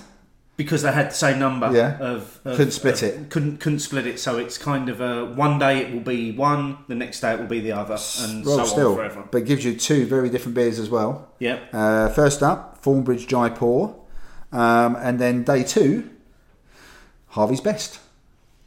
That's a, you know you're getting three You- deep, you- three you- nice beers there, aren't you on cars now? you'd be quite happy You'd be with happy that, with that. you? you'd be happy with those Yeah. car selections Definitely, I'd be. I, yeah, as much as I love Jaipur, having having a day off when you get a pint of Harvey's Best and, and tip top condition, because it's one of those beers which when uh, brewers come over from Europe and brewers come over from the states, they seek out something like Harvey's Best. That's what they're looking for.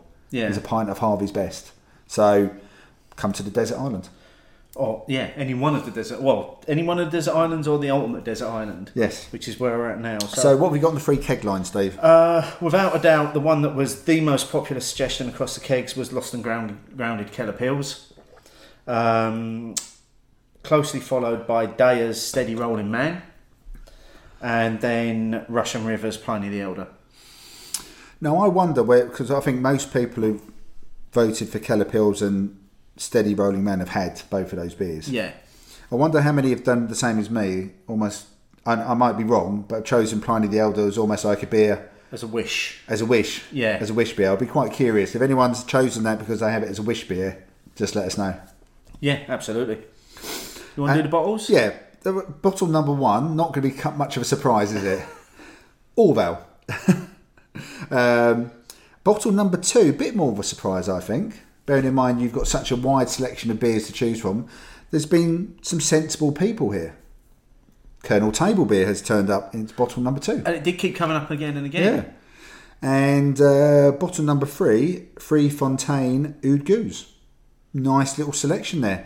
Bit of Belgian hints as well. Maybe not a selection for me Maybe not. Maybe won't be classed as Steve's beer fridge. yeah But nice little mix there. In, yeah, abs- absolutely. Okay, and drum roll. what was the winning snacks? On the snacks, uh, unsurprisingly, the first snack would be pork scratchings or any other form of bits of pork. um, there, there seem to be many suggestions for that. And, and then the second one is I've, I've had to, that there were so many different suggestions of different types of nuts that, that all I could do was say, well, just have a mixed nut selection.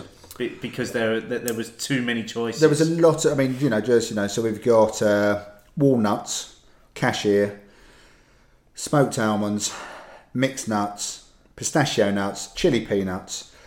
You've even got like roasted yellow peas, which would almost fall into the nut Yeah. category for a lot of people. So yeah, I can imagine that. Yeah, you, otherwise you just wouldn't have got there in the end. no. So that's that's that's our ultimate Twitter desert island bar. Now you see, the thing is, I'm probably going to be happier with that bar than you. I would agree actually. Although I've got I've got I think taps. I think taps you're fine. Yeah. Bottles, I'm, I'm, I'm going to struggle with the bottles. The, the fridge isn't going to be honest, to your, yeah. your, your, your Kernel Table beer is going to your your go to out of the fridge. It is, and um, sadly, there's nothing across. There's no dark beer there. No. Harvey's best is the closest, But that is what the people chose. and you know, we go with the people's vote. We do indeed. Um, but as always, um, Keep this one going if you want to. yeah, keep it going. Use the hashtag opinions, um, and, and and we'll find your suggestions if you didn't get to input into this particular show. Um, let us know what they were, and uh, probably down the line, like we ended up having to do with a fantasy pub crawl, there'll probably be a spreadsheet here with, with, with with all of these suggestions. But that was a lot of fun. That was actually Do- really doing good fun. So one, once again, thank you very much, Joe. It was a really nice suggestion. I liked the the limitations that was also put around it as well. Yeah, to kind of hone in your your, your thoughts a little bit more. You can literally just pick 20 taps and have as many cask or keg as you liked among that and umpteen bottles. Very, very specific numbers. It made you think about it. Definitely made you think about it. Oh, yeah, I, I, I had a great time thinking You, you had like three sleepless nights. Yeah, I mean that, that that was that was a lot of fun. And I'm I'm still enjoying doing these fantasy um, discussions, and we've got many many more suggestions that, that Yeah. people have put forward as So well. every now and again, it will pop up. It, it will indeed. So, like we say, um, if you didn't get involved in that, um, still make your suggestions. Uh, use the hashtag, and you may very well find yourself in this next part of the show. Let us know. Write it down. Let us know. Write it down. Let us know your thoughts and bitter and lingerness. Write it down. Quite a few comments um, about previous shows here. So, the Seba trilogy comments, effectively. Yeah, let's let's get those ones out of the way first. So from Jay at Strickard66, after listening to the Leigh-on-Sea podcast, I walk into the 12 taps at Whitstable and they've got Legger on tap. I'm driving and it was the perfect beer, good stuff, could definitely sink a few pints. So could I, and I have done in the past when I've had the opportunity. I, I don't I don't disagree. When I was in the the Vic at the weekend, Rich was saying they had it on and it came and it went. I bet it flew. Yeah, it went I bet very very flew. quickly. Um, cheers to Beer O'Clock Show and Jaega Wise for the kind words about Slam Dunk the Funk. It's a great listen as always, guys. Thanks. And that's from Funk Dungeon, Abbeydale Barrel Project at Abbeydale Funk. And uh, uh, just a, a slight apology to make there. I didn't realise that Abbeydale's Funk Project had its own Twitter handle. Nor did I. So, so I, I tagged Abbeydale into the original post. Uh, and to, to be fair, it's, it's just something which hasn't uh, cropped cropped up for us. So apologies, apologies for that. But now we know about it. We know, yeah. We know. We won't forget. From Mr. WP at White Hart Lane. I'm sure he's always playing about with the first word or so. It- it does keep changing that his one. handle, It's always yeah. got a Spurs feeling to it, though. Uh, great pod as usual, and a great guest. Love listening to the multi-talented Jaega Wise and learning more about Wildcard Brewery. She was honest before and after her fifth beer. Well, that's true. That's Yes, true. yeah. we didn't we didn't suddenly ply with too much beer and get some sort of exclusive. I mean, she was very happy to share what she wanted to say and how she wanted to say it. Uh, very good speaker. Very good speaker. Yeah. From Dr. Rob at Kai As Anya Forest. Glad you took that one. Uh, comments about Untappd ratings in your last show really resonated. Should we be rating great pintable beer or impossible to get wows more highly? I would love to head uh, hear a show about that and the influence it has on our purchasing. I think it's something we've spoken about before, isn't it? And particularly Yeah. your rating on Untappd has, in m- more recent times, has lent more towards the the, the more sessionable, Yeah. smashable, pintable beers Yes. are the ones that get the higher ratings rather than those rare ones that are always gonna they're always gonna kind of be deserving of that higher mark. Yeah, I mean, if I if my view has changed to the, I think it came about last start of this year, or partly through last year. if I'm willing to be in a place and session a beer and carry on partying with my cash, can't just be putting down a 3.75 or something. That's ridiculous. Um, so no, I think it has changed. Whether we could do a whole show, I think there's there's probably definitely times when comments will come out about it that will fit in around certain points we're trying to make. But I mean, you know, we all know if you go and look at Untappd top ratings or Rate Beer top ratings, it's more likely to be things like the whales. Yeah. You know, our beer of the year, beer of the year last year was a fourteen and a half percent barrel aged beer. So you know, but as much as we enjoyed it, how many of those can you do in one sitting? Well, that's it. That's it. Yeah. And how many times did we have that beer in in the year? Yeah, probably twice, and we followed it up once this year. Yeah. So I probably had it three times.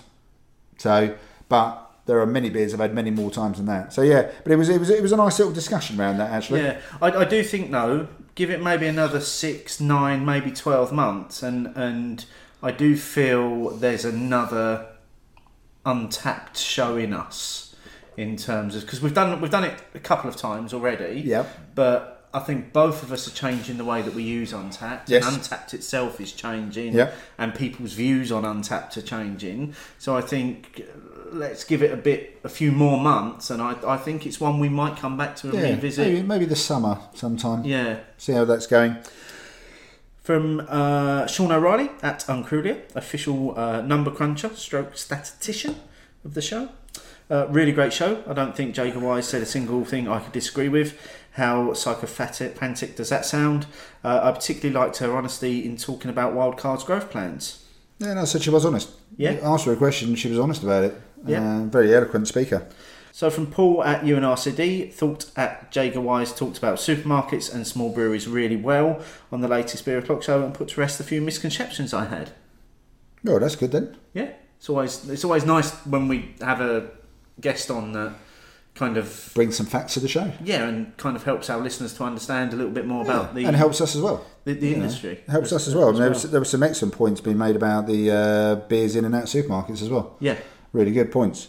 Yeah. So from Ian Hay at II Hay, finally listening to the show from Thursday. Glad I cleared up the Argentina beer for you. We were Yeah, too. yeah, thanks Ian. Appreciate that. Uh, superb show, Jaega Wise, very engaging. Please have her back back on again soon. Um, you know, I think we'd definitely like to get her and James both back on at some point next year. Oh, without a doubt. Yeah. Definitely. From the Hopspot podcast at Hopspot UK. Great episode, got me through a boring, dull, and quiet day at work. We're here to help. That, that's all we can say about that one, isn't it? job, job done. Um, from Points of Brew at points underscore of underscore brew. Hi guys, just wanted to say as a regular listener to the show how much I enjoyed listening to each one. Always a great listen that's topical and balanced when it comes to hashtag opinions and any other debate. Hopefully, be able to come on the Crimbo Crawl too. Uh, we hope you can come Yeah. too, and we'd, we'd love to enjoy a beer with you. Uh, and anyone listening, if you can write your Twitter handle on a badge, as well as having the official Crimbo call back, it'd be really handy. Yes, hello, my name is At. yeah. I'm, I'm sure we've got to talk to our creative director about doing those stickers for Yeah. this year. We keep saying we, we, we need to do it. Um, from Bacalian Lian at Bacchanalian UK. Back an. Bacchanalian, okay. Well, you could have taken that one for me rather than sit there and watch me struggle through it. Actually, right on the the last uh, uh, Beers Without Frontiers podcast, they had Andrew on only for about five minutes from River Brews, and he managed to quote you and your mispronunciation of stuff, which I thought was a bit harsh because generally I'm just as bad. Yeah, I know. Uh, Why, why single me out? Honestly. Um, listening to Beer O'Clock Show, which features Seba, interesting stuff while I sort out blog hosting. Uh, good luck with, with that blog hosting as well. If you have sorted it out, hope, hope you get it up and running, and certainly let's have a link to what you're doing so, so we can Yeah, have a little, little definitely. look at it. Um, and then we had a whole host of comments about our most recent um, opinions Yeah, on films. which I was quite surprised at. I was very surprised that there was a sudden um, pouring of love uh, around what, what we had put out, wasn't was uh, there? you know, before we get into those. I'm I'm halfway through the Howling Hops House IPA, six point nine percent. I will be honest, I'm not loving this one. I'm finding I'm- this one harder work for me. I'm not actually. And I've, I've had it in the past and I and I have enjoyed it.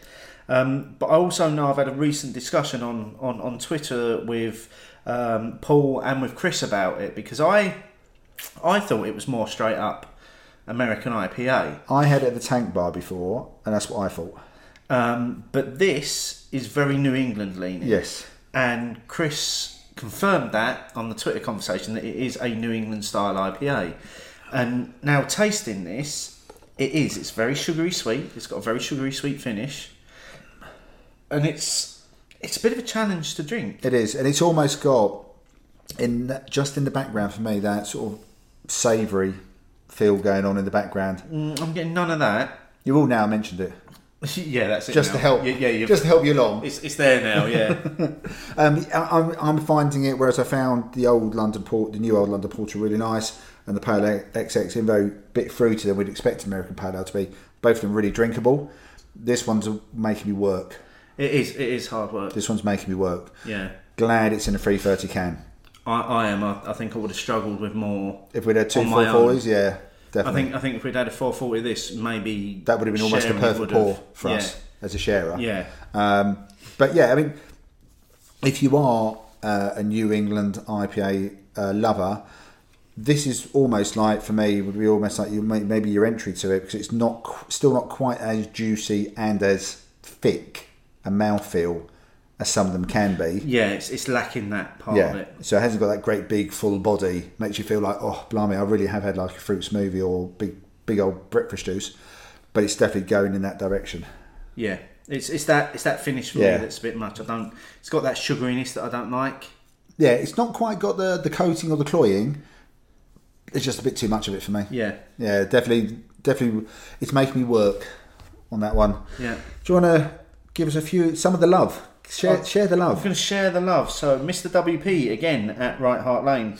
Um, great pod, enjoyed the commentary, and have all the same feelings as you two while watching the film. Hated Christmas and what came with it until I met my now wife. This film encapsulates a lot of what that means to me now, and like you, it's a tradition every year. Thank you very much. Um, and this one is from uh, Men Behaving Badly at uh, MBB Podcast. Gents. Oh, who's he talking to? So certainly not us. Okay. well, let's, let's assume he got that first bit wrong. Yep. Gents, superb episode. I'll be honest, it's the first on films I've listened to in full. I too am a big fan of Love Actually. Really enjoyed the facts and links to other films and TV shows. Got me right in the Christmas mood. I'll be watching with a barley wine this year. That's a good, Sounds like the perfect way to watch of, it. A, a, a beer to drink with that film. And, and then again, Miles Lambert at Miles Lambert really enjoyed opinions on films. Always used to overlook Love Actually as a Christmas film, but Dion has instilled it in me as a firm favourite every year. Love the cosy charm of listening to you chat while watching it. Almost feel ready to be Christmassy. Now, we did release it a little bit earlier than planned, but I'm glad people still felt Christmassy when watching Yeah, it. it, it was supposed to be out now Yeah. as you're listening to this show. This would have been supposed now. to be in this Yeah. slot, so it would have been even closer to December and therefore officially Christmas. Yeah, and the, the last of the uh, the feedback on this one, and again, thank you very much. This is from Will Watkins at Dry Your Beers. A few really good episodes back to back. James from Seaver is my personal favourite, and great to hear how progressive some of their recent work has been. If he fancies going into politics, he'd have my vote over the current bunch of clowns. And how's that? We're doing a bit of a bit of uh, real real time news I, there. I know, very topical that Very one. topical or tropical, depending on the, on your thoughts about the beer. Keep getting involved, folks. Use that hashtag um, opinions, and we will find you. We'll put you in uh, a part of the show, uh, depending on what you're going to do. So, because some people like to comment on previous shows, and some people like to ask us questions. Questions, questions, fill my head. Got a few questions to get through tonight. To help us through those questions, another beer from Another Howling beer, Hops. another beer from Howling Hops. Uh, so this is advertised as a New England IPA. Quicksand. Boy, does it look like it. It does look like it. Uh, similar sort of ABV, 6.7%. This one does tell us it's a Simcoe, a Columbus, and Centennial hopped beer. Okay, well, I'm quite excited by two of the three of those hops. Yeah.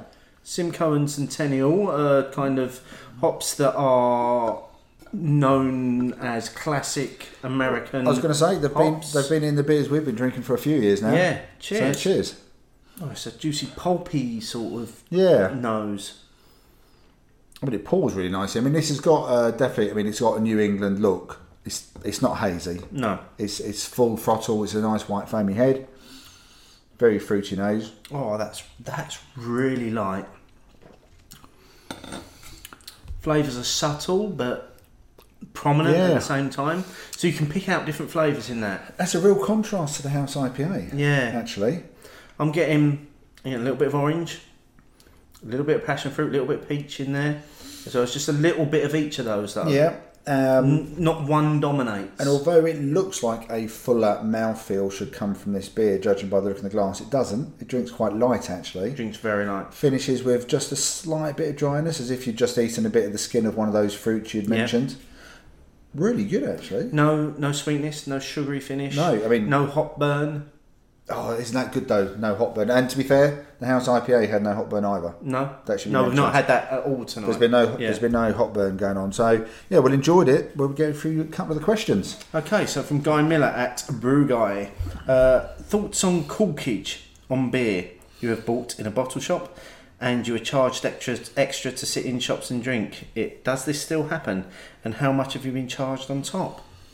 I think I think it does happen. It does happen. There's certainly some of the bottle shop slash bars or bars which have fridges, which is probably a better way of saying it in London, definitely charge you extra to then have it opened and drink it on site. Yeah, personally, it massively puts me off. I think of, I've, of doing that. I would I would buy it to take away, but there's no way I'm paying three, four, sometimes five pound more for the privilege of drinking that beer in the bar. done it twice, um, and both times we're sharing with two or three other people, so the cost didn't feel as much. But unless I'm going straight home afterwards, I won't buy it takeaway either then, because I'm not going to lug it around. Yes, yeah. Generally, it's going to be often it's going to be a sharer bottle for me. So 500, 660, 750. It's way too much added on. I mean, I'm not really sure what you, you're doing extra for it. No, not in terms of everything that you're adding. So I, I think in, in terms of the question, it does still happen. Yeah, and I think in some places And there's a massive variance in terms. in some places, I think it's extortionate, yeah. and it puts me off. puts me off as well. And, and I think, but the flip side of that is is that we're quite lucky, particularly in terms of let's let's say bottle share, where the the, the ale house in Chelmsford will allow us to take our bottles in and drink them, and and they actually they don't charge us for that privilege. Yeah. So yeah, tr- so I suppose what tr- traditional corkage is where somewhere which doesn't really sell drink but lets you bring it in and will charge you on top. Yeah. Now, I think that's a different thing. I think if you go to say there's a lot of Indian restaurants in London which don't necessarily have drinks licenses but let you bring drink in and charge you a bit on top of that. Actually, I seem to mind that less because at least I'm having a beer that I like. And I'm thinking, okay, well, fair enough. Maybe buy, especially these days. I've gone past Tesco Express. I could pick up a four pack of something for six quid, and they charge me X per per one. Fine, I can do that. But when I'm actually in a bar, and you're having to pay extra on top just because I've decided not to avail myself of the tap or the cask, I'm really not sure what why the the extras there. Hmm. So yeah, Ale House are very good. Let's do it once a month. I mean, we spend money before and after, and every couple of times a year we have a bit of a a mash up. Yeah, and spend our money behind the bar, and it all goes a bit wrong to be honest. It always goes wrong. Those- those we're only, we're only a few months away from one of those as well. Yeah. So um, so yeah, I I mean eh, I'd love to hear what other people's thoughts on this are. If, there are any experiences out Yeah, there of it, yeah, you know, let us know. Are you okay with it? Maybe someone can explain to me why it's added on as well. I'd like to know that. Yeah, if, you, if you're if you're the proprietor of a bar that, that adds adds that corkage John, let us know. Let us know Yeah. why you do it. Let us know what the the costs involved in it. Is is it a licensing thing? I, don't- I don't know. Is it a licensing thing? Do you have to do it? Tell us. Yeah, If, if I mean, people it- know more, let us know. Yeah, I would just be. On- really on curious, one. and I'll also you know between bars that sell bottles, because if you're in a pub and someone tried to charge you more for a bottle, they'd go no. But if it's in a new modern type of bar, it seems to be okay. Yeah. Ridiculous. Absolutely ridiculous. Adam Johnson at maybe underscore not underscore a underscore fad. Lots of underscores. You need to drop some of the underscores, Adam. With more hoppy or juicy paler ales and the ever increasing subgenre of the IPA, what is the modern difference between a pale ale and an IPA? Quite an appropriate question tonight with the beers we've had. Oh, yeah, I mean that's a question and a half, though, isn't Yeah. it? In, in in terms of let's well let's take just based on the beers that we've had tonight. Yeah. So we've we've had uh, a, a ale. Yep.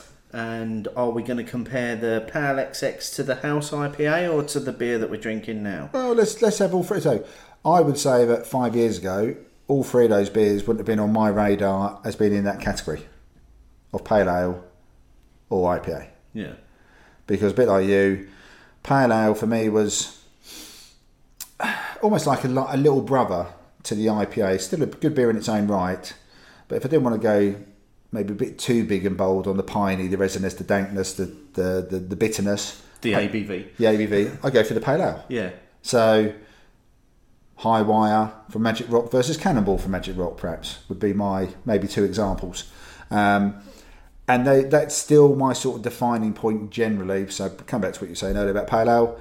Yes, that is still a, that was definitely a fruitier version of a Pale Ale than what I would normally go for. You quoted Sierra Nevada more than once tonight. Once in your your, your desert island bar, and once as the as your benchmark. I say it's a very fair benchmark of what a pale ale, in my mind, still is and should be.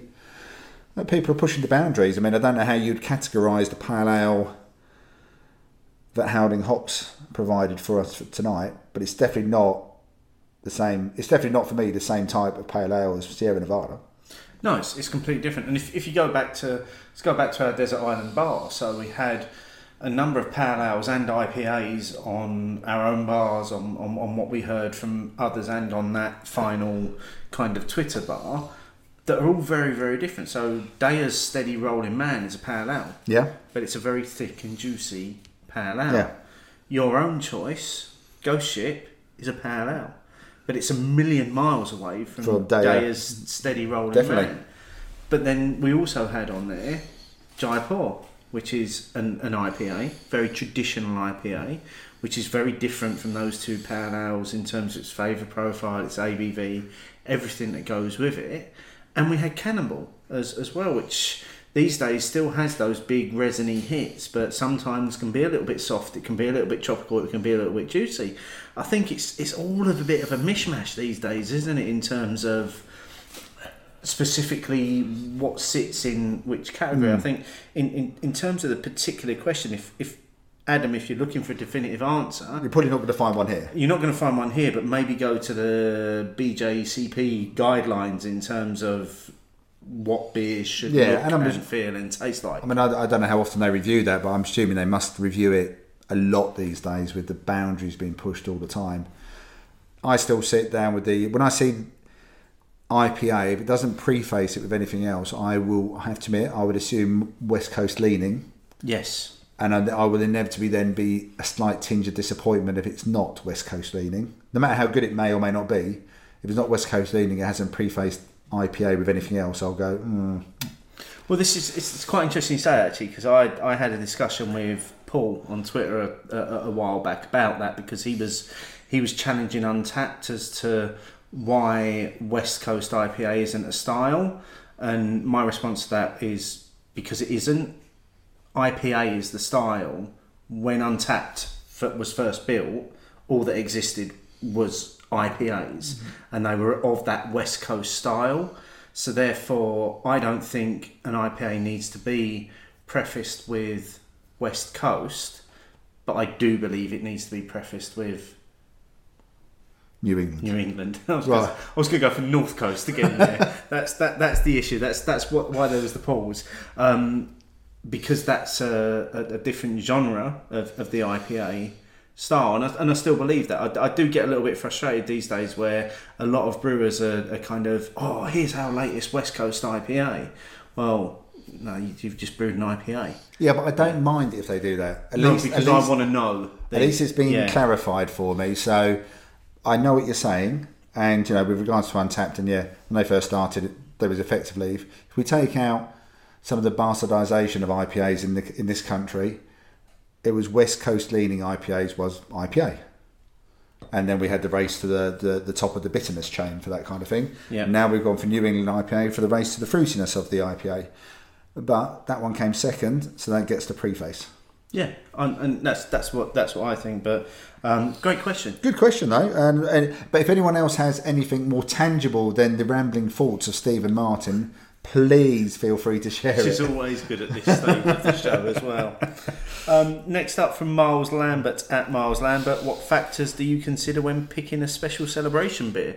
Honestly, Yeah. is it already in my cellar? uh, I'm probably with you on that. Have I got it? Is it easily accessible? Am I ready to drink it? And have I got two of them? Yeah.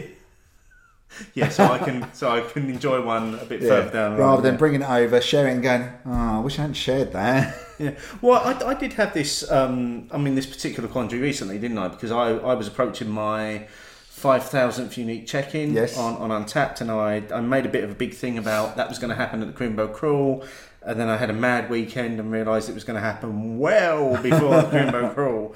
So then realised it was going to happen when we were in Dublin, and then I was like, okay, well I'm I'm here on four thousand nine hundred ninety nine, and I'm looking at the board, and I'm like. Where's the big beer that I'm gonna have? So you found one though. I did find I did find one, and it was a it was a great beer to, to have. And, Very good beer. Uh, part of it, part of the enjoyment of, of, of that beer, maybe wouldn't have been the beer I'd chosen had I been at home and had access to my cellar, Yeah. so to speak. But part of the moment was that it was with friends, Yeah. so it. it it, it Always could helps. have been, I don't know, a, a new variant of Guinness that I'd never had, but it still would have been a, a great beer to have chosen for, for that particular check-in. in the atmosphere in it. But yeah, I would start off by is it one that I've already got in the cellar? Maybe one I've been looking after. I mean, go back to Michael's birthday last year. I had been looking after my Fuller's Vintage Ale 2000 for a number of years because that's the year he was born. yeah. So that one, it, so I think it, it, you know, taking away the flippancy, have I got two of them in the cellar? Um, just to be clear, I only had one of the two thousand in the cellar, and I still will never forgive my son for actually drinking his own bit of the beer when he hardly ever drinks beer. I'm sure he did it just to spite me. Um, it will be the occasion as well, and we, have I sort of planned it a little bit, that kind of thing, you know.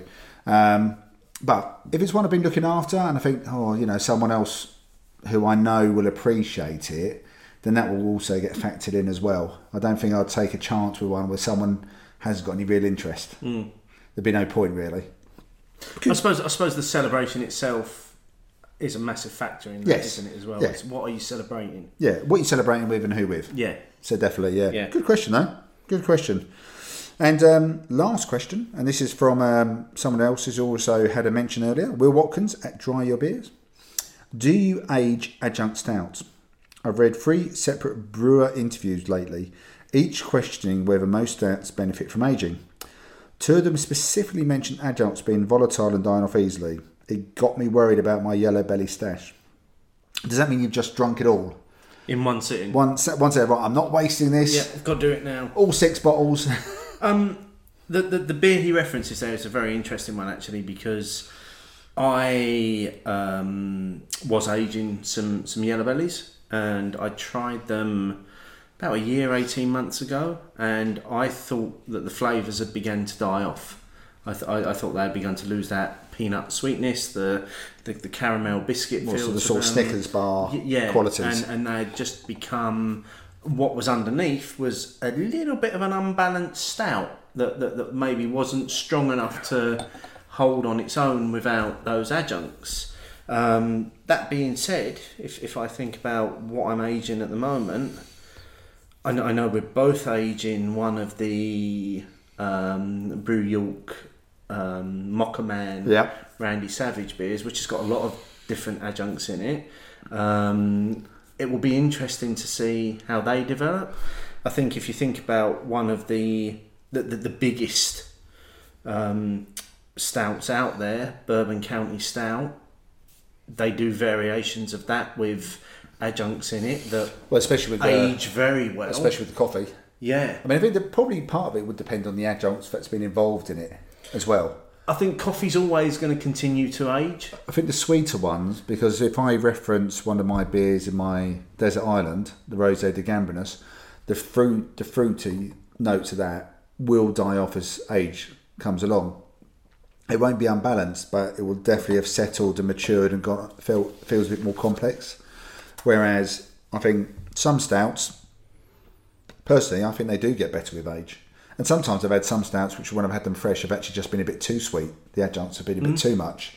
And because you then get that dying off of the sweet flavours, with some of them, you actually get a much more well rounded, complex, deeper beer.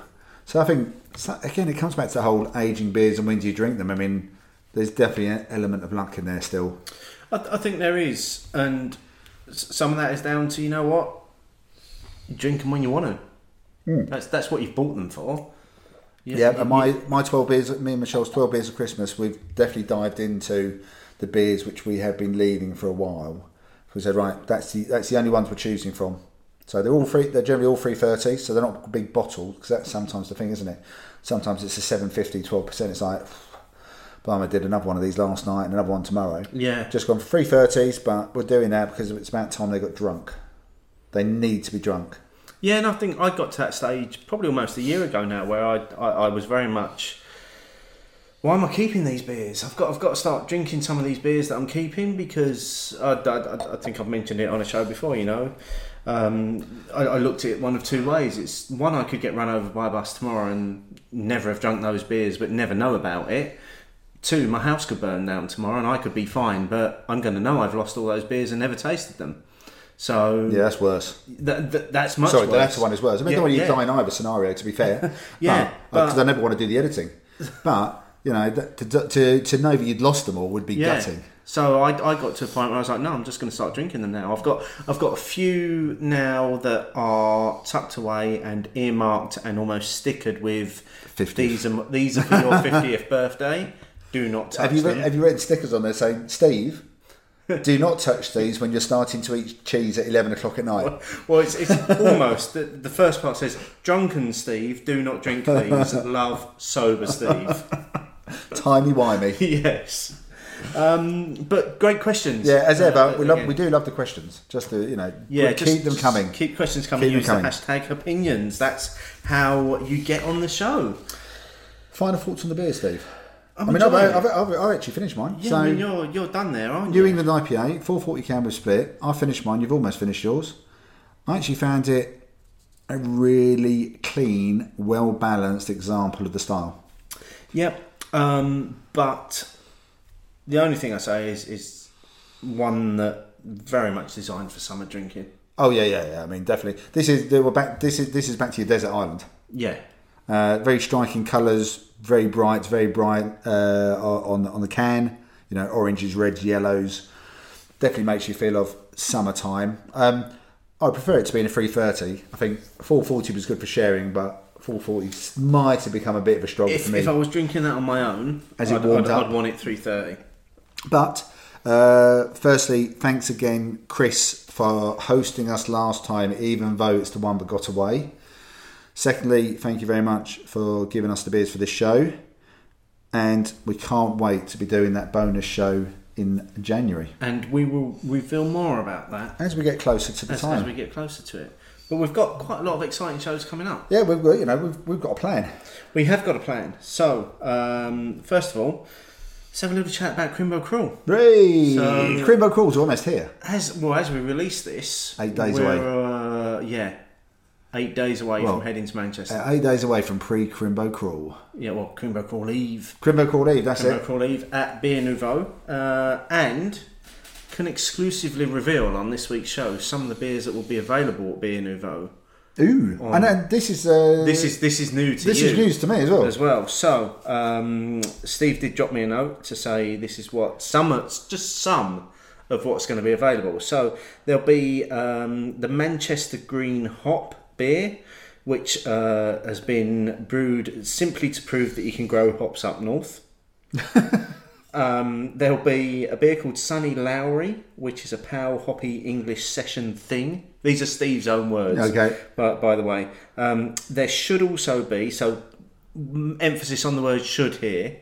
Um, uh, so there should also be the Heritage Heritage Barrel Aging Program, East India Pale Ale, and potentially some of the East India Porter Which available. I too. assume we get to go first. We uh, obviously. So he's got tapping party this, Sa- weekend. Saturday. If there's some left that makes it to next weekend, we may be able to have some on Crimbo Crawley. So investors that turn up a week late can have some. yes, uh, and then there's the one that we requested, uh, a beer called Not Broadside, um, which is going into small wooden barrels, and we'll see what comes out.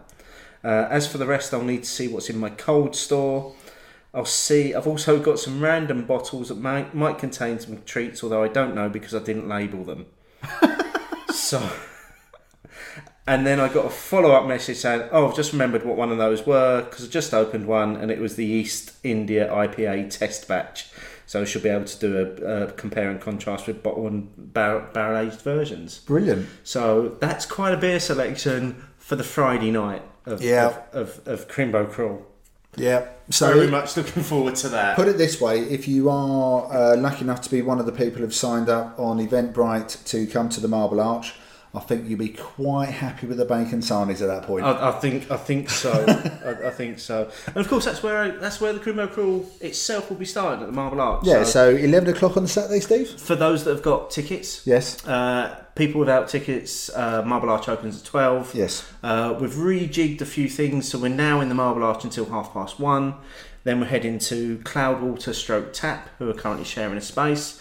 We're going to do a good two hours in there, so so people can get their juice on um, while we're in there, and and then we're going to pick up the rest of the route from that point. Yeah. So we t- tweaked a few things just because of timings, the fact that it's three weeks before Christmas, Manchester Derby, um, but hopefully the the less is more will become. Everyone will be quite pleased with that by the end of the day. I think. I, I, I think so. One thing that we will point out is we, we haven't included food on, on the route. Nope. Um, well, apart from bacon but- sarnies, if you're lucky enough to be there at between eleven yeah, and twelve. Um, but we are um, working on the basis that you're all grown adults, and if you need to go and get food, go and get food. And again, as ever, the Crimbo Crawl just tells you where me and Steve will be. Yeah, you're, free to wander off and join us at any point. No, the no, Steve, you're not free to wander off. No, no, I'm going to do my best to stay. Okay. Stay with the main. We're going to have the Track My Steve device all Yeah. up and running. Everyone will give you the password for the app. Um, but no, so again, if you have a few things that we couldn't or didn't include, feel free to go there, but at least you'll know where we'll be and when we'll be there. Yeah. Um, and then obviously the Monday after the Crimbo. Crawl Yeah, weekend, because of course we need to record with some beer. we're recording, so we'll be doing a bit of a look back at the Crimbo Yeah. Crawl. That that'll be the next show after after this one. Will Yeah, be normally, normally we would do it on the morning after the Crimbo Crawl, but logistics this year doesn't quite work for us. against us a Yeah, bit. hasn't it? again, a few factors, a few bars, which may have been possibilities, Christmas parties, just doesn't quite work out for us. So it may not sound quite as rough and ready as it has done in the past, but it probably still might take a little while to I, I recover. think it might. Yeah, yeah. Um, show after that is our end of year show, which will actually be out on Boxing Day, which is a first for us as well, because normally we tend to finish up before Christmas and have Yeah. a few weeks off over Christmas. But yeah, you get us over the festive period. So if you've had enough with the family, you can listen to us too. You can listen to us too, talking about um, things that we've enjoyed this year, our golden pints, and drinking some big old beers. That Yeah, I've, I. I, I've seen the start of that lineup, and it's gonna. I've actually just, I've actually applied to work from home the next day after that recording. I thought, oh yeah, because it's probably one of those evenings where you think, oh, let's just crack open an extra one now. I, I think it's going to be one of those evenings because it's what we recorded on the 22nd of December. no, nineteenth, Thursday the nineteenth. Oh yeah, yeah. So, So we're recording a bit of a way in advance. yeah, I'm going to work from home the next day. So and of course, being a. Thursday night, well, Thursday's a new Friday, Right, even when you're at home. Exactly. Um, and then uh, we've got the Howling Hops thing coming up in January, Early January. uh, which we'll reveal more about probably on that end of year show. Yeah. And then we're building to the big one after after that, which is hashtag Opinions 100. We'll be out on the 23rd of January, and this is where we want you, our listeners, to get involved. Want you to celebrate the occasion with us. Um, we're not going to reveal what we're doing just yet. I think we can reveal the day we're doing it, so people wanted to drink on the day we're recording Yes, it. yeah, we can do that. So Saturday the 18th of January. Yes, we'll be recording. The show. recording because it's going to be a big show. It's going to be big beers. So a Monday night recording was not feasible or a good idea. Um, again, we will show, share some more details as we get closer to the time. But if you want to get involved, share a beer with us on the day or on the day you listen to the show. Please feel free. Hashtag opinions 100. Yep, and we'll find that and we'll give you a mention and, and what beer you're drinking. So, and that will take us up to what will then be kind of our next season, Season. going into Start of 2020. February, really. Yeah. So uh, yeah, we got we got we got plans. We're very excited about them all. Actually, I'm very excited. All of those very different. I'm sure there'll be a few tales to tell after the Crimbo crawl and a few good experiences to share. So, and everyone everyone who listens who's coming to the show, really looking forward to seeing everyone. yeah, I'm looking just forward to having beers with people. Yeah, Beers and laughs, that's what Crimbo calls about. provided you've got your badge on saying my name is at. Yes. so because not everyone has their picture either, do they? No, that's that's, that's the tough thing, isn't it? So, so that's what we've got coming up. Yeah, excellent. Uh, really looking forward to it. in, in the next few weeks. Um, final thing to say tonight. Uh, one more time, just thank you to Chris at Howling Hops for giving us some takeaway beers from the last failed recording. Um, that we tried at, at the at the tank bar there, um, but we are going to rectify that in the new year. Um, have enjoyed all of the beers th- th- th- this evening. Varying degrees. Yeah. I mean, I think we've got. I mean, my favourite is the new old London Porter. I am with you on, on that. That's the one that stood out for me. Probably the time of the year thing as, as, as well, maybe. But Uh, I think if we're choosing out of the four, I, was, I reckon most times of the year probably still win for me. yeah, oh, who am I kidding? Yeah. Porter is Porter is not just for winter; it's for life. This this this is the man who put a porter on his desert island bar cask lineup. Exactly. So let's be honest. You like a, a porter all year round. Yes, a- absolutely. And on that note, on that note, uh, cheers. cheers.